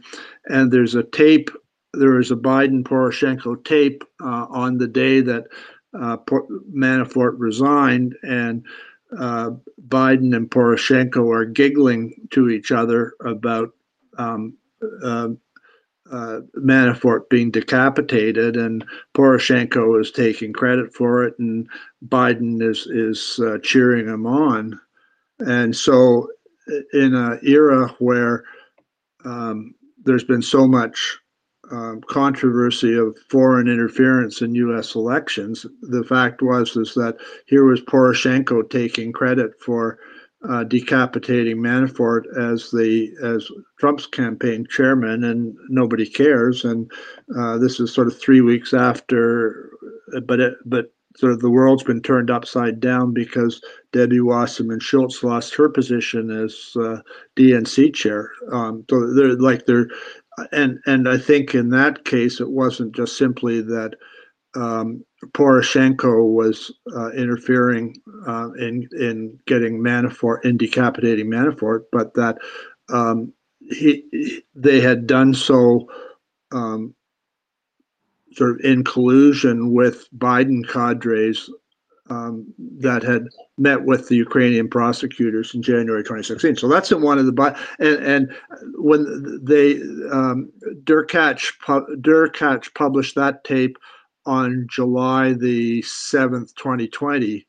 Uh, that was the third his third press conference, and and after that one, that's when they really went into gear to shut Derkach down. Um, the uh, Democrats um, went they stopped um, from uh, testifying, or they they they got the um, intelligence agencies to. Yeah put a fatwa on Telizhenko testifying. Uh, then in August, um, Evanina said that Derkach was spreading Russian disinformation.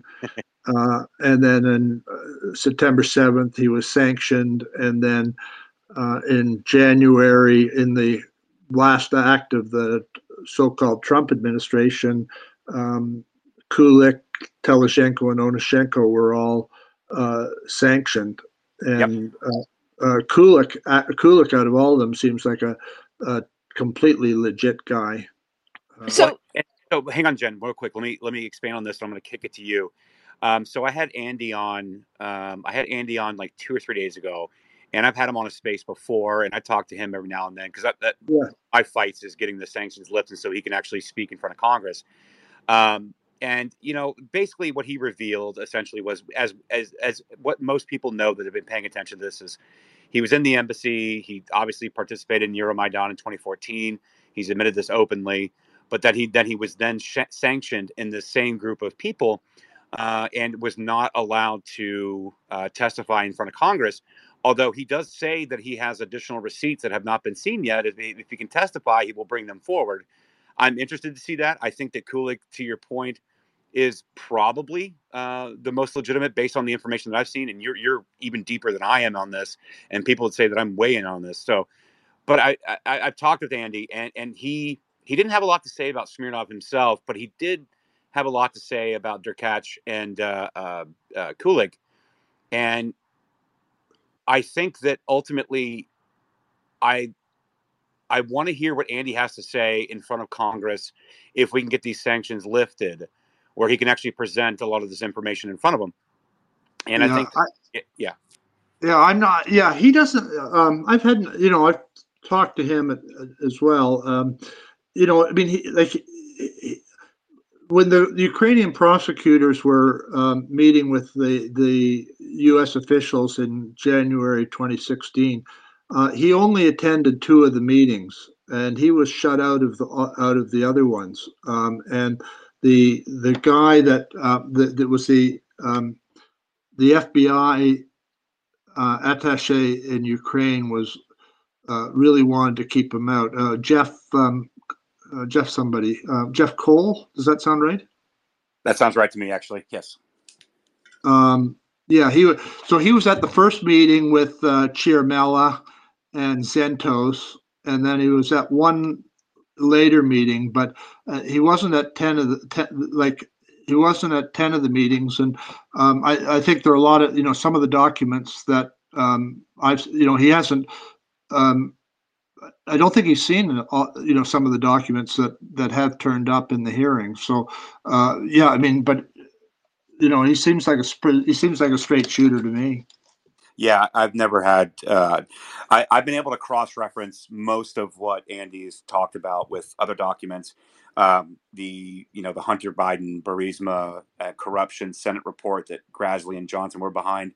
A lot of the stuff that he's talked about has been corroborated, even though if he'd never had direct access to it. He, I mean, he's talked about Vicky Nuland and all these things and and what he was involved in. So I, I'm with that 100. percent And I cut Jen off. I don't want to. I don't want to go any further before I get to Jen. Jen, go ahead. I didn't mean to cut you off. It's okay, Trash. No worries. Hi, Stephen. Uh, nice to see you. Okay. Um, I have a question. Have you ever come across the name Anna Makanju in any of these paperworks? Yeah, she she she was a Biden cadre in um, late um, 2015, 2016, and before she went to Facebook. Uh, she's on, um, yeah, she's on a lot. She was in his office in um, 2015, late December 2015 when they were um, bringing the Ukrainian prosecutors over to give them instructions. Um, so they brought uh, Sit, Sitnik and Kolodnitsky uh, over. Um, that was and that was just you know just around the time that they were were sort of starting to try to find sort of so at this January 2016 meeting, I mean there were two things that the, the two things that were on the minds of the Biden cadres was one um, sort of to decapitate Manafort, and the, the other was to um, fire Shokin. So the, those two operations seem are not generally associated in the sort of public sphere, but they were part and parcel of the same operation. And once you start viewing them together, you start thinking about them differently.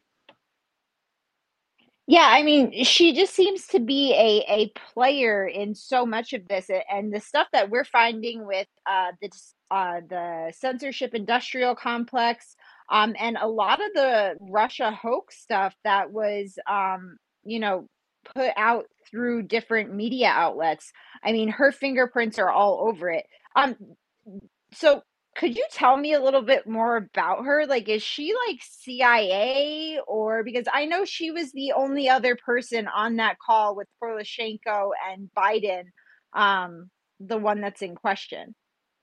Which call? Like there, The there's zillions of there. There are dozens of calls between them. Which call are you talking about? The big one where he calls for the firing of the prosecutor. Um, okay. Um, okay. The the yeah. I mean, it was. I mean, okay. You, you probably there'd be one in mid February 2016. I think is the one you're talking about, and that was the one that was played at the uh, May 19th, 2020 um, press conference with Derkach. Yeah, I don't, I mean, I haven't, I don't think that, I, I think she was fairly junior in the Biden sphere at in 2015, 2016. I, um, I don't see her as, you know, I, I, I, I don't see her as being a unique figure in it. Uh, I could be wrong. Um, you know, I, oh, you know, I, and I, I'm not sure that, um, you know, I, am not sure that there, there are, yeah, I, there, there was, a, there are a lot of them working together. I don't, I don't, but I don't see her as being particularly unique. Um, but you know, she certainly, certainly has gone on to have a big job at Facebook, and um, you know, it, and in that role, probably had, was more important in the uh, censorship operation. I think. Awesome. Thank you for that, Stephen. Okay. Yeah, and again, uh, you know, Stephen, great work on this thread, and like that's why I've been sharing it around. Uh, I put it back out there today. That's why we're having the space about it because obviously this is something that I've been covering, not even as a at a deep at a deepest level, but definitely more so than people even realize that the laptop even exists. Never, let alone the emails, all these chains, and the RussiaGate, SpyGate, which is ultimately Ukraine Gate at the end of the day, and basically all of the corruption that's been going on in Ukraine with many many people um, within both the Obama camps, the Hillary camps, obviously with Blue Star, uh, and the Biden camps, and all of it kind of coalescing around Ukraine. Yeah, go ahead. Where, where, where, where do people in this spaces mostly? Where, do you guys stand on the on the Uk- Ukraine war and uh, Ukraine operation? Well, is that something? I mean, I, I assume that that there's probably some common view on that, just uh, in terms of being attracted to the this particular issue. Well, the reason I'm attracted to this issue is more so. I, I'm definitely, obviously, a, a Trump supporter, but that's not really the, my my main thing. My main thing is is that it seems to be that what has occurred in Ukraine, both. Well, okay, well, this is kind of a nuanced question for me because I cover a lot of this stuff. So, um, let's ignore the color revolution stuff for a moment. We're not going to talk about the Orange Revolution in t- 2003. I'm not going to talk about Euromaidan. I'm not going to talk about Norm Eisen, Michael McFaul, Vicky Nuland, and all these people that have been operating over there for years. Michael Carpenter, all these people that have operating for years. You know, that's a different Yeah. tap. That's a different part of it. Uh, but for me, uh, at the end of the day, I, I, I think that I think that Putin probably could have been honest and just saying he needed a natural land bridge in eastern Ukraine that he wanted back. He already took Crimea to have a warm water port. He can't admit those two things. They instead wants to bring up a history lesson. Um, but I also think that there were there was opportunities for peace. I think that uh, uh, emotions were ramped up and ratcheted up in this country and, and many European countries. Everyone uh, being led to believe that Putin's going to hang a Russian flag on, on on the Eiffel Tower, which is just nonsense to me. I think that I don't want anybody invading another country, whether or not they had a, a national sovereignty or not, whether or not we are responsible for whatever happening in Ukraine, all those things. I think that I don't want people dying, and I would like to uh, uh, an end very quickly. But it seems to be that the West, um, mainly within the European power centers, don't want that to happen, and they want the defense contractors to keep, you know, earning that money. We need to keep sending weapons, old weapons from defense contractors over to Ukraine. Meanwhile, conscripting adults upwards of 50 plus years old to fight in a war that nobody wants to participate in. You've had an absolute explosion of migration out of Ukraine into Europe. I know this because I, I was over there in, in, in September of 2022. I was over there. I was in southern Poland. I was in France, UK, Germany, and Netherlands and all I saw was basically all the, nor- the, the normal average citizens of each individual country. So whether my clients, I, I work in uh, manufacturing, we sell products abroad, and I had some trade shows and was showing up to my distributors and talking to the average people. It, the people coming out of Ukraine were giving favored status in all these individual countries, and all of this could have been stopped and prevented, or, or a peace could have been uh, drawn, and yet uh, there seems to be this push of constantly wanting to bang these war drums. And then when you see this n- news of like Navalny come out, and you're seeing people like Julia Ioffe and and all these people that are connected with Alexei Navalny. You're looking at our State Department reporting that she was a widow in 2021, Yulia Navalny, on the heels of, of the Munich Security Conference and the who's who of the world prime ministers, presidents, intelligence uh, officials, all these people that are all these central planners of what's going on in, in Europe. And on the heels, you, you've got this speech that Yulia's an impassioned speech about Alexei Navalny, which I have questions about.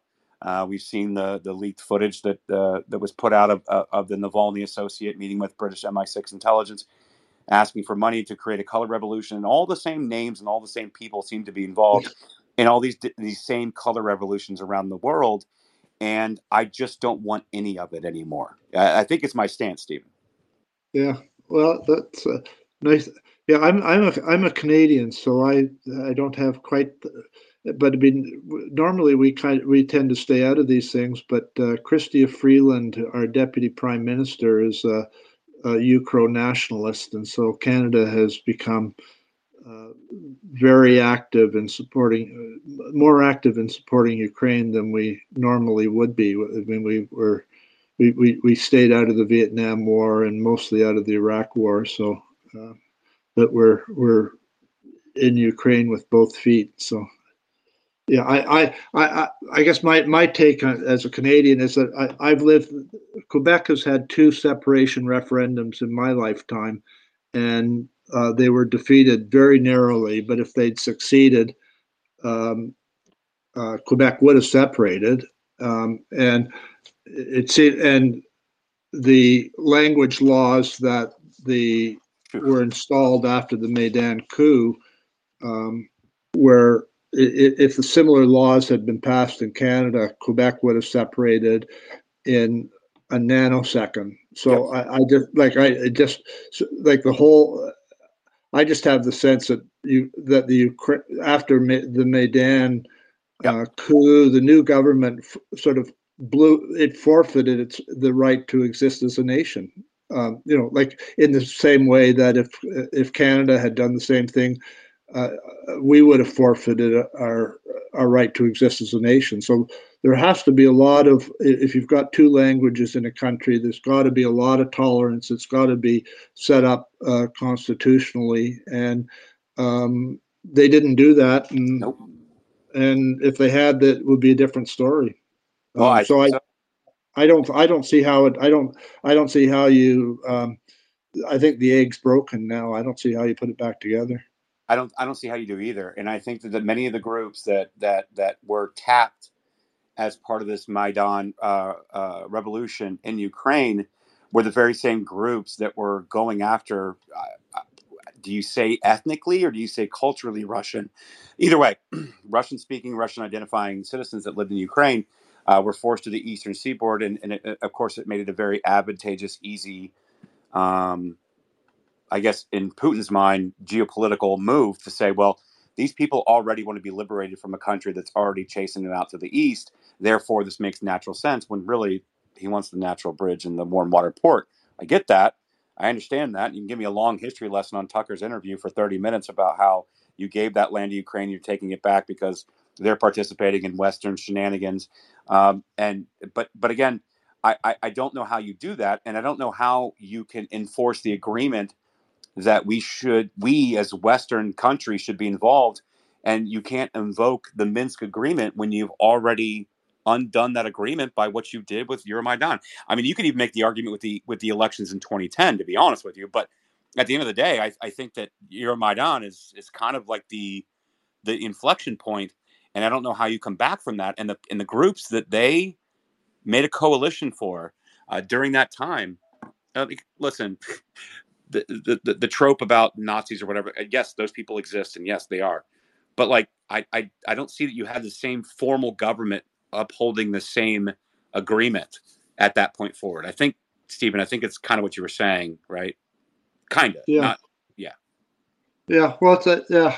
I don't know. Uh, uh, yeah. Um, well, it's, I'm, it's it's nice to hear some you say that. I mean, I I, I, hardly know anybody that thinks that way, but that's what I, I, I think about the same as you do. yeah. Well, I, and again, I just try to. Anyway. I, yeah. Thanks, Stephen. Back to your conference. Back to your spaces. Okay, thanks. I'm actually probably going to wind it down very soon. We've been going at it. We've been going through your content for a couple hours. Um, Okay. a lot of Well, video, I'll, but yeah, I'll listen. I'll, I'll, I'll, I'll turn my I'll turn my mic off and listen for a while. Well, I appreciate you, Stephen, and great, great work. Um, obviously, I've, I've also friends with Full Nelson. You guys do exceptional work. You brought the receipts. You've been bringing the receipts for years. I don't know how the hell you made it through censorship and bans, but you did. I did not, but here we are. So good to see you still. Okay. Okay. I appreciate it. Uh, yeah, Abby, you had your hand up. I think. Well, no, just for a second, because uh, Stephen has um, has been going very deep for the McGonigal story as well.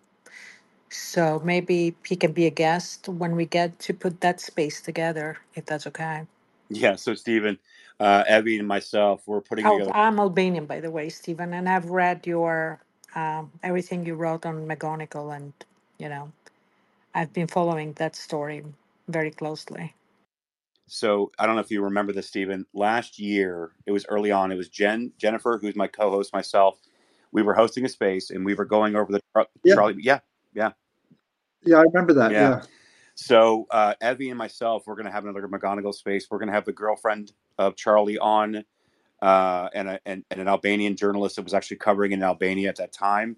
I'd love to have you come join it because again, this, Actually, actually, the journalist is very close to individual B, which is Duchka, which you also, Stephen, got him on the email chain in between Hunter Biden, his associate. They were discussing Duchka uh, about taking care of him. Do Okay. you do you follow what I'm talking about? Yeah. Although you know, look if if the fi- if I my my, my unless I have the documents, in fr- you know, once I sort of close the file, I it, it, it's shocking how quickly I lose track of what it was. Yeah, Duchka was the guy that made the connection. Everybody assumes that, yeah, you, you sort of write something down in a sort of a, when I read it a couple of years ago, I I, I could sometimes read something I wrote and sort of say, I wonder who wrote that, you know? Yeah. So anyway, well, look, um, I'll, I'll keep an eye open for, for that. I think, I think that the, um, yeah, I, I think that the Albanian side of McGonigal was kind of undercovered in the media. It seemed to be mostly trying to uh, link him to to Deripaska, but it, but my take on it was that his uh, work in Al- his Albanian corruption was much worse than anything, much worse than uh, or his corruption while he was at the FBI with Albania was incomparably worse morally than doing a contract for Deripaska after he was out of the FBI. But uh, other people dis- can disagree, I guess. well, I would agree. Um, if you're inter- if you're intervening and giving the full weight of intelligence out of the New York Counterterrorism Unit uh, for the FBI and giving opposition research for an opponent and then running interference in an election, I'd say that's pretty bad, Stephen. that's that's not good. Well, it seemed it, it seemed pretty bad to me, but uh, all the all the newspapers seem to be covering the Deripaska thing. Anyway, so I'm I, I'm glad that the Albanian thing is getting a little oxygen again. Didn't didn't didn't um, Bo Biden have something to do with Albania? So no, Bob Biden, uh, he was in Kosovo uh, during the war. Uh, but that's about Oh, that. But uh, Duchka, the guy, the Albanian guy, which is individual B, he literally is the person that introduced Hunter Biden to the Chinese company, the CCP Chinese company. Uh, and that's why in that email chain, uh, uh, Hunter was saying, oh, yeah, definitely, we need to take care of Duchka basically for this introduction. And that in- introduction brought that 5 million initially. And then, you know, the rest, we've seen it and we've discussed it. But uh, and yeah, you're you're absolutely right. The the things that he did in Albania, the corruption that went on in Albania, and like Trash said about the file on the opponent of the prime minister, it wasn't just that they he he prepared a file within the FBI office, which the PM of Albania used it against his op- uh, opponent, but in return, obviously, he got favors, which then you go to the money that he received Uh, because it wasn't just cash out of the prime minister. It's a little bit more complicated than that. It was businesses that the prime minister facilitated in Albania, and that was the money that was coming in basically the day he got caught. Okay. Well, I'll, I'll, I'll look forward to hearing about it. Okay. I my my mic's off. I've been abusing. I've been talking too much. So. there you go. Oh no, Stephen, I've definitely been abusing you because like you're one of the very few people out here that are getting into the details of things that actually matter that connect the dots for people. And just so we're clear, Seth, Stephen, thank you for joining us. Um, like I said, I can't thank you, I thank you highly enough, but I'm getting direct messages. I'm seeing comments of you've actually connected dots for people whom are working on some part of an investigation of something where you've actually connected the dots. So like your work is not going unnoticed. And I think that uh, what Dan said today about you, I think was very accurate. There's no reason that you shouldn't have 42 million followers because you are putting in the work and you've been putting in the work for some time. I'm not trying to fluff you up. I mean that. I'm, I genuinely mean that. Anybody that knows me knows that if I say it, I mean it because of the work you guys have done. Uh, you and Full Nelson and and and, and Hans Mahncke and all these guys. Great, great work. Actually, I, I, I had an interesting. I was in Washington uh, about ten days ago as a witness at a trial, and um, this is a. It was on a topic that I was actually truly expert on, which was the climate topic and um, some proxy studies, and um, uh, I. Um, the the the the art there was one of the issues was wh- whether anyway I, I was there to give technical evidence and then the uh, as I when I got when I got um, was ready to answer the technical questions and I think was on the key question of the whole trial which was about whether some guy had committed fraud the guy's lawyer objected saying that the evidence was too technical and um, and the judge agreed, and so they blocked my testimony. So that that was that was my my recent experience with with DC, DC courts. Yeah, well, uh, and, you know, and, and for us, we look at DC courts as basically like the gulag, right? That is where that is where justice goes to die. So that doesn't that surprise me. okay. Yeah. Okay. Thanks. Yeah, no problem. Uh, and again, Stephen, thank you for joining us uh, tonight. If you guys want to come up and ask me, or, or maybe if Stephen will field a question, uh, otherwise we're moving towards shutting down because we have gone very deep. I know it's a lot of information to ingest. I mean, obviously, if you guys are following myself and Jen and Dustin and and everyone on stage, then like this is this is uh, information that you're well aware of, and maybe it's reaffirming or crystallizing it for you. But at the end of the day, I know it's a lot, and there's a lot of names. There's a lot of things to chase down. I know that a lot of people would much prefer to be able to get the bite-sized pieces that just make sense. But the thing is, and Jen, you've talked about this a lot, and Jen, I want to come to you on this. The whole point, and this is something that Millie, our friend Millie's talked about too. The the whole reason that this is so convoluted, complicated, and confusing is because it's by design. Because if it was simple, then anyone would be able to kind of tie dots together and be able to put the story out. The point is being complicated the thing is, and which I think that Stephen's done well, and myself, this is what I focus on when I'm investigating things. And Jen, what you were doing when you were asking about Anna Makanju is remember the names. Always just remember the names, like remember the names because the names will intersect. These same people that have these high levels of powers of influence, that have these same kind of levels of access, that attend these conferences or go to the, the MSC or they show up at in the State Department, or they show up at the embassy, or they show up at these meetings, or they show up at these exercises. The reason the same names is because they have positioned themselves as experts within these specific, whether it be operations, color revolutions, whether it's censorship, whether it's uh, PR, like PR on steroids, like a Blue Star Strategies, or whether or not these people came out of certain camps. Because remember, there are individual camps, right? Just because they're Democrats or just because they're Republicans doesn't mean they're all in the same camps. Obama has his own camp, right? You've got the woke brigade coming out of the Obama camps. You've got the climate brigade coming out of the Hillary camp. You've got the establishment, blah, blah, blah, blob of DC coming out of the Biden camp, which he's just a chameleon latching onto all these other camps.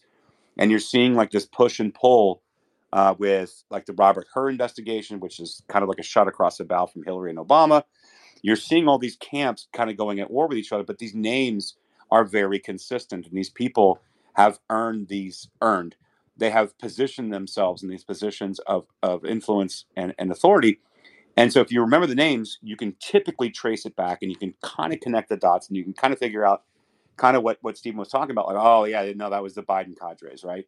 This is the Biden camp that are that are going out, and these are the same people within this administration and State Department that are carrying out these same kind of uh, operations while he was vice president in limbo and then president. So, Jen, I, I don't, you, you see what I mean, Jen? Like I, I kind of wanted to kick it to you on that, and then maybe we'll we'll start winding down the space. But Well, I think my head is winding down trash because I think you covered it, right? The fact that they're all operating in these individual spheres and um you know acting like they don't interact or one doesn't have anything to do with the other right? Even if the same people are showing up in all these different places they're still acting like oh no like you're crazy. You're a conspiracy theorist. Um especially if you believe that George Soros is funding this right? So they've done a really good job at enforcement narrative um, to the point where people are afraid to look at like people are afraid to look like the guy from It's Always Sunny in Philadelphia when he's like trying to map out with the yarn, right? They they have attributed that to um being crazy, being psycho, needing to be in mental institutions because you're making connections where there's actually no connection, even though what you're seeing in black and white on paper, right, it is telling you differently. Um, and, and they've done a really good job at, at actually like pinpointing that, picking it out, and then exploiting it to make sure that no one else would ever go down that road ever again. And it's their denial of reality that gets me right and the more they deny reality right in front of me and tell me what i see isn't what it is like it, it really invigorates me to just push harder and harder because that means there's something there that they don't want looked at no, that, that's 100% correct, and I agree. And uh, so uh, I'm going to bring. Uh, there's a couple requests. I'm going to bring you guys up on quick. Um, if you have questions uh, to ask of the panel, I would greatly appreciate it. I'm not trying to limit you guys or censor you or whatever, but I am winding down the space, and I know you guys have been requesting, but I just needed to be able to get through this information on the experts on the topic, and I think that we've done a, a pretty good job at trying to actually show you guys like this is not just some Russian disinformation agent that's been lying to the FBI. This is part of a bigger thing that maybe it was clerical, maybe it was intentional. I don't know. I'm not positing that yet.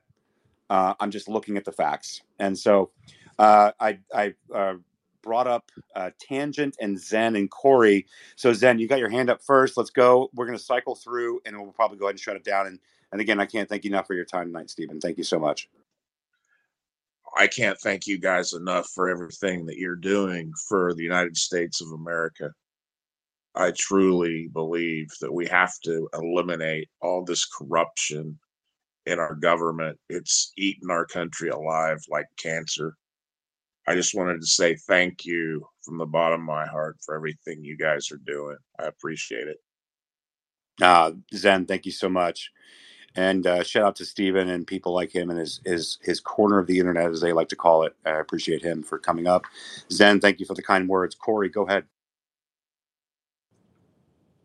Hello. I just wanted to uh, basically say the same thing as Zen. I, I appreciate everything you all do. I look for your all spaces, you and Dustin and Jen and uh, Diligent. Uh, you all have been a lifesaver for us listeners. I'm just going to say that because you know you've, like even with me, I've I've started hosting spaces and I'm trying to do more in the community and get get involved in the community, and that's thanks to you all and to Phenom and and everybody. So I just wanted to to basically say the same thing as Zen, and I, I really appreciate you guys and have a good night. Ah, man. Thanks, Corey. Like, listen, um, self praise stinks. Um, that's my line. Stan Bongino's line. I, I I'm never gonna tout myself, right? Uh, Dustin won't. Jen won't. Like, we are literally, like, what you hear on spaces is not contrived. Like we are literally the same way in text messages, phone calls, or whatever. Like, hey, bro, whoa, whoa, whoa. Did you see that this person and that person just came out with this bullshit? Like that's connected to this. Like, holy shit. Hey, we should have a space on this, or we should talk to people about this. Like, hey, look at this. Let's not let a narrative take hold. Let's try to do what we can to, to counteract it. So I appreciate the kind words. Yeah, Corey, go ahead and follow up. I just wanted to say that I can't get cocaine in the Ukraine out of my head, and I, I don't know what to do about it. Well, I'm going to do something about it. So Dustin's here. Does he have access to the audio? Um, I don't think a better way to end this space with a little shenanigans, uh, with a little cocaine in Ukraine. Can you play it, Dustin, or do I need to? Give me 10 seconds. All right. If 10 seconds I can handle. If not, I can find it. But uh, I think we can end the space on that. So I'm down. I'll start singing if you don't have it. Where they work is not uh, does not reflect an endorsement by the administration. Who you trying to mess with, Ese? Don't you know who my daddy is? that Hunter Biden was trading on his father's office to make 50 grand a month from the Ukrainians. In October, he admitted it.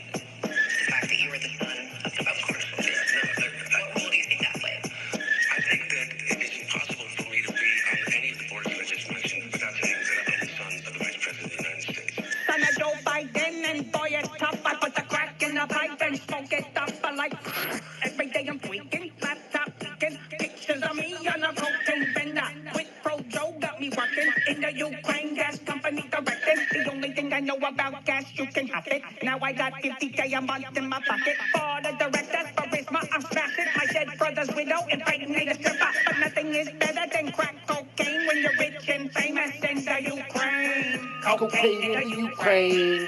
Cocaine in Ukraine. Cocaine in the Ukraine. Cocaine in the Ukraine. Cocaine in the Ukraine. Cocaine in the Ukraine.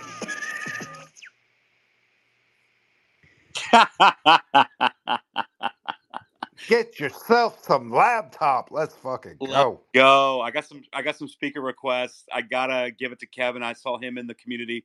I've seen him in the Telegram at uh, cor- uh, at at uh, Biden laptop Telegram. Let's go, guys. If you don't know what we're talking about here, like, listen, we had a very serious space there. Uh, we were we're uh, this this stuff matters to me. Literally, nothing else matters to me than getting the truth out. Like, the, God, that sounds so fucking stupid and cliche. What I mean is, it actually matters to me that this information reaches somebody that it didn't reach yesterday. That I mean. With that being said, there's also a way that most people who have never even known what Hunter Biden laptop was, you can go to corruptlaptop.com. The site devs that created this, these guys are G's. You can go look for yourself. There's photos. It's, there's going to be improvements. Like, just go check it out for yourself. It's hilarious. And the password is password. Yeah, just go look at the Crackbook, the Crackbook Pro. When you arrive on the password screen, what's the password, Dustin? Password is the same password of Hunter Biden's actual laptop, and al- almost impossible to like crack. I mean, it, it, it really is one of the, you know, really he took the operational security to the next level. Password, no one would ever like even think to guess this trash. It's just crazy. It was password. so go check it out, guys. Uh, uh, that's corruptlaptop.com. That's why it's in my bio. Uh, y- listen, I can have serious spaces. I can have my deep dive, borderline, some would say autistic, even though I don't think I am. I just, I don't know. Maybe I am. I don't fucking know. Maybe I'm on spectrum. I don't know. I don't think I am. I seem to be pretty good socially, but uh, go to the go to the website. Go share it with your friends. If people have never seen it before, they don't have to risk downloading CP onto their computer because that hard drive is horrendous. And why is it just a laptop? Even though we've been talking about many other broad-reaching, high-level type actions that our State Department and, and Office of the Presidency and Vice Presidency and all these people in between have been involved in. When it comes back to generally Hunter Biden with a crack pipe, it's not because I'm making fun of people with a drug addiction. No, quite contrary. It's the fact that I'm I'm making fun of somebody with a drug addiction that was paid eighty three thousand dollars a month to sit on the board of Burisma because his last name is Biden. Because the vice president Biden, who's his father, allowed his name to be sold for influence for millions and millions and millions of dollars, and he didn't give a shit about whatever else happened, and he was willing to destabilize entire regions to put eighty three thousand three hundred thirty three dollars into his son's pocket so he can get ten percent. He was the same guy that that on the day one of taking the office of the president wrote 76 executive orders including executive orders that canceled federal lease on oil and gases in the United States. They weren't canceled, mind you. He just sold them to Chinese energy firms where he could then again earn 10%. Because as we know, Mr. Hunter Crackpipe Biden flew on Air Force Two and had meeting with Chinese energy officials in China on Air Force Two on official capacity business as the vice president's son. And he set him up, and Biden Inc. has been in full swing since early 2003, 2002, and it hasn't stopped. And that dude is now the president of the United States. And I think that we have every right to mock a son that falls asleep with a crack pipe that spends a million dollars in hookers. Although he sounds like a guy you might want to party with, maybe. At the end of the day, I don't think it's the guy that I want running the country. Just because some guy that was a lot of fun that I partied with when I was 20 doesn't mean I want him running the damn country. Yet here we are. We have a foreign agent that should be registered under FARA, not registered under FARA, and oatmeal brains shitting his pants in the Vatican, has no business near the office of the presidency, and has a bunch of blue haired goofballs that are cutting their tits off or filling their tits up. And these people are, are moral betters and they can tell us how to run the country. This is the fight that I believe that we're in. I don't mean to end on this some such a memeable moment, but this is how I feel about it. I have a serious side, and I'm also going to meme these clowns into existence. So, Kevin, you joined our space. You're in our Telegram. Oh, wait. Uh, yeah, TFT, go ahead. Oh, I was just gonna say I put a funny meme video up in the window. Yeah, it's probably a good thing. I totally hit the button wrong, man. I was getting excited with the uh, emojis there. My bad. Yo, Thanks, guys. Though I always enjoy I listening.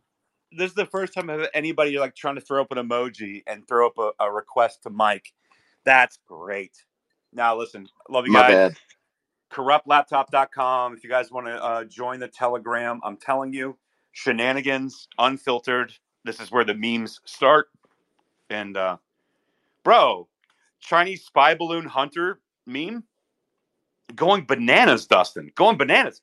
Like that was literally like that was literally like somebody was like, "Hey, can you make a sticker with Hunter Biden and a Chinese spy balloon?" I'm like, "I got you, fam." And here we are. So good. All right, Jen, Dust, everybody. Hunter Biden's laptop, uh, corruptlaptop.com. Uh, did you guys put the Telegram down below? I want people to join the Telegram for real. Like it's a lot of fun. I'll Dude, have it, have it one is put in the absolutely the best. Oh, sorry, he has to go.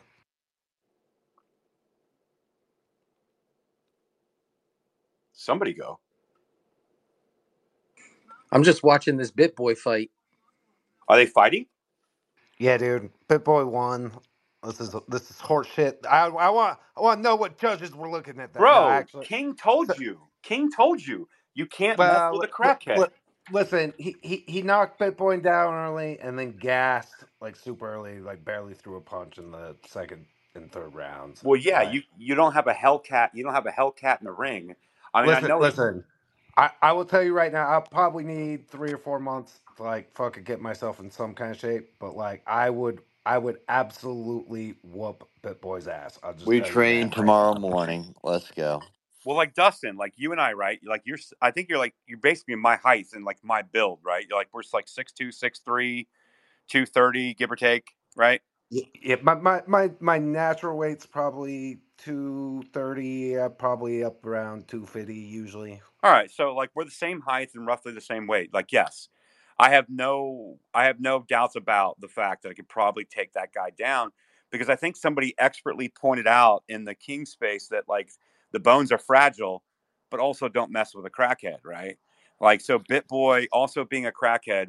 Like, listen, Kim, like Dustin, you remember I was I was texting you the updates on like the video outside the house in Georgia when he was like basically just going completely unhinged, getting busted with like a bunch of drugs, his mistress, and a gun. Like this dude is unstable. Obviously, a complete moon boy queer bait. Like I can't stand. I listen, moon boys. I'm sorry if you're listening, moon boys. I can't fucking stand it. You guys are clowns. Please liars. define a moon boy. God damn. How can I not? Like, is is there any other definition? No, no, no. I'm just I'm behind the times here. Please tell me. Like Oh no, we're talking about like the crypto bros, right? You know, Gotcha. shill a project, shill it to death, have a million followers, and be like, bro, We're going to the moon. we're going to the moon. Like Well, well, guys, I, I don't know if you saw this, but BitBoy's trainer actually posted a really interesting video of the training techniques he was planning to use. Uh, I just put that up in the nest for everyone to see. Um, I'm I, looking at. I uh, will, I will say this credit, credit to BitBoy. yeah, Like he he also gasped, but managed to like suck wind for like four or five seconds, and then throw like one or two haymakers, and then suck wind for two like five second, five ten seconds, and then throw a couple haymakers. Like, uh, it, it, it is kind of funny watching like fucking dudes who are not trained to fight, like try to like fuck it. And shout shout out to the fucking Sproto Gremlins, homie. Like, uh, hmm knocked Bitcoin down early, and then he literally just gassed out. This is this is, this is horseshit. Horseshit. Well, I've been holding a serious academic space, Dustin, about the corruption in Ukraine, while all of y'all are eating popcorn, screaming at the TV, taking screenshots, and I'm looking at a photo right now of BitBoy, and like I feel like I've missed out on so much. But like, honestly, I think what happened tonight, the conversation that we had, and like the information that we went over, was actually very serious. It was very important, and like I had the rest of the weekend to shit talk BitBoy and his and his crackhead ass. But like, I get it, I get it. Y'all got y'all got to have fun. And Lady Di, I'm about to close down the space. I would have brought you up, but let me just say this, and I'm going to be very clear because I agree with you. So Lady Di um, put a comment down below. She's requesting, but I'm literally about to close down the space. We're going to open up a fun space because I'm like fired up. It's only 10 o'clock my time. I'm going to shift from being serious to having fun. But what she said was this I was just going to say real quick if I came up that I almost would feel sorry for him, for Hunter, if they did not go after Trump with 87 indictments, corruptlaptop.com for memes. Who? Where's Telegram? Oh, Lady Di, we have so much to put you on game with. Corruptlaptop.com. You can go look. It's an incredible site that was put up. You can view some of the Hunter Biden laptop material on it. The Telegram, I need somebody put the Telegram down in the chat. Come join the Telegram. And as far as what uh, crypto that we're talking about in regards to laptop, um, dollar sign laptop, it's actually, I'm going to let Dustin explain this and take us out. And then somebody else create a fun space and let's go talk shit. Let's do it. And trash, incredible work as always exposing this stuff. And and I'm I'm sorry for always bringing like the the ridiculousness. Like I, I had you talking flat Earth before we did the Andy Telizhenko space a couple days ago. I can't help myself. I just can't help myself. Anyway, uh, the laptop token, it's on the Solana blockchain. We're currently sitting at right around a $2.5 million market cap. Uh, and we have the, the, the whole concept is pretty simple. You can't censor a coin from going viral and spreading the information. And the number of people, Trash will tell you, I think it's part of the reason he's so fired up about the project, and so many of us are, is we are introducing the actual contents of Hunter Biden's laptop to an audience that didn't know about it before. The number of times that people are telling us, wait, this isn't real, is it? I, I, I'm not I'm not even joking. I've heard that hundreds of times over the course of the mm-hmm. last 10 days. Right? Like that what what what's on corruptlaptop.com? That's not actually and it's like, bro, we curate it. That's like the the tamest stuff right? Like we we we haven't even like dropped the like really crazy stuff. So uh, again, it's a whole concept I've been preaching for a long time about how we can use blockchain and cryptocurrencies as free speech tokens that illuminate and bypass the traditional media to deliver a message, important messages that would otherwise be censored. So it's working in a way that is beautiful.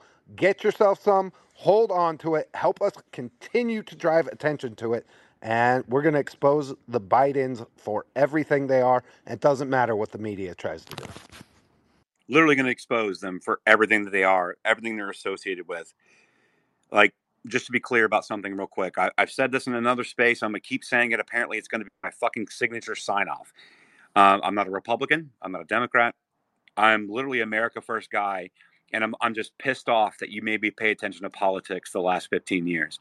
I didn't want to pay attention to it. The financial crisis made me pay attention to it. Ron Paul made me pay attention to it. Andrew Breitbart made me pay attention to it. And now that I'm paying attention to it, I'm not going to unpay attention to it. And matter of fact, I seem to have a knack for understanding how things operate, and I'm going to bring that to people so like you can understand with me. No one's paying me. I really wish they were, but they're not. I don't earn money off of it. I literally do this with a full time fucking job.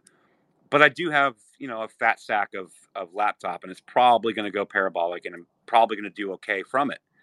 But that's not that's that's it's not directly correlated. It's it's it's a symptom that we're all trying to figure out ways to end corruption uh, within our governments, within our taxpayer dollars, as a net taxpayer. Like, maybe be clear about something real quick. Again, I'm a net taxpayer. What that means is, is that they take my W 2 income throughout the year, and then I still owe money. I owe thousands at the end of the year. And I see Joe Biden coming out here and forgiving 143 million or billion or whatever the fucking trillion dollars of student debt that I didn't pay for, that I don't have student debt for, but I got to pay for as a net taxpayer. Meanwhile, we're also funding forever fucking wars in, in various different countries. Meanwhile, I'm going to pay additional taxes and we're going to raise the taxes because we're going to hire 87,000 more IRS agents and weaponize them with a law enforcement agency to come after people like me that received a $600 fucking Venmo because I was like, hey, bro, like your work, here's 500 bucks. Oh, no, why are you not claiming that on your taxes? You're, you're going to be audited. We're going to come after you.